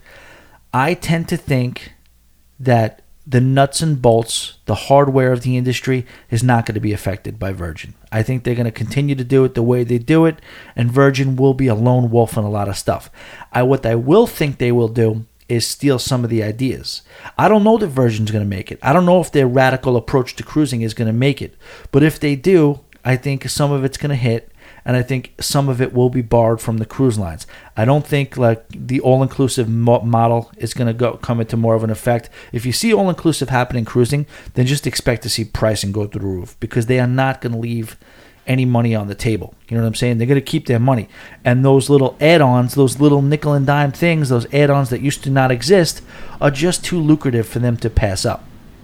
Um, You'll see though, Virgin Voyages, those sailings are going to cost a lot more. But you can do five day sailings on Virgin too, which is good too. It's going to be interesting. I don't know. I'm definitely excited to see where it stands and what happens uh, and, and what comes of Virgin Voyages. It's going to be one hell of a ride. Cones, that is about it for this week. Sid, thank you for the email. Thank you, everybody, for the email. Um, like I said, let's just run through the gamut real quick. Let's see if I can remember it real quick. Always be booked Cruisers Ultra Lounge on Facebook. Please join. Tell your friends to join. Uh, please share the podcast with somebody that you care about or that you don't care about. Uh, let them know if you like cruising, travel, or podcasting in general. Check out the Always Be Booked Cruise podcast. Feel free to put them in the groups. You know what I mean? Throw it in there. Hey, by the way, this guy answered this question about this. You don't even got to tell. It's just between me and you. This guy answered your question. Slip it in there. Get some more listeners. We'll see where we're going. If you like the podcast and want to support it, it's uh, Patreon, P A T R E O N dot com slash always be booked. It's just five dollars a month. You get the satisfaction of knowing you're supporting my endeavor. Plus you get to uh, get a couple extra shows a week. A lot of times those shows are a little off the rails too so if that's your thing do it. Um, also email tommy at alwaysbebooked.com if you have any questions about cruising or any statement you want to make or just want to keep the conversation going Or if you want to book travel, I could hook you up. If you are booked on travel and you want me to create a custom cruise companion podcast that is made strictly for your cruise with music and everything that's personalized to you, $79 will get that done for you. Also, email me, Tommy at alwaysbebooked.com. And now the t shirt store is up. Right now, it's just t shirts. We'll eventually have the hats and stuff like that, but right now, it's just t shirts. That's pretty much it. Cones, I want to thank you. Super Cones, thank you so much. Had a good time with you guys this week. We'll talk soon. Boat drinks, Cones. There's a place where the boat leaves from. It takes away all of your big problems. You got worries, you could drop them in the blue ocean. But you gotta get away to where the boat leaves from. Take one part sand, one part sea, and one part shade of a nine tree. And the drinks set cold, and the reggae is hot. And I know this is the place for me. Get away to where the boat leaves from. It takes away all of your big problems. You got worries, you could drop them in the blue ocean. But you gotta get away to where the boat leaves. Jimmy.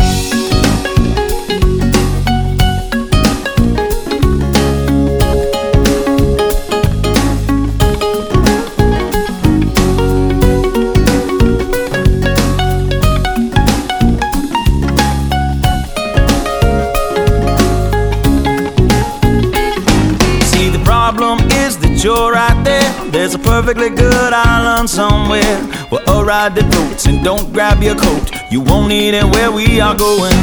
Get away to where the boat leaves from. It takes away all of your big problems. You got worries, you can drop them in the blue ocean. But you gotta get away to where the boat leaves from. Pick me up, pick me up, pick me up.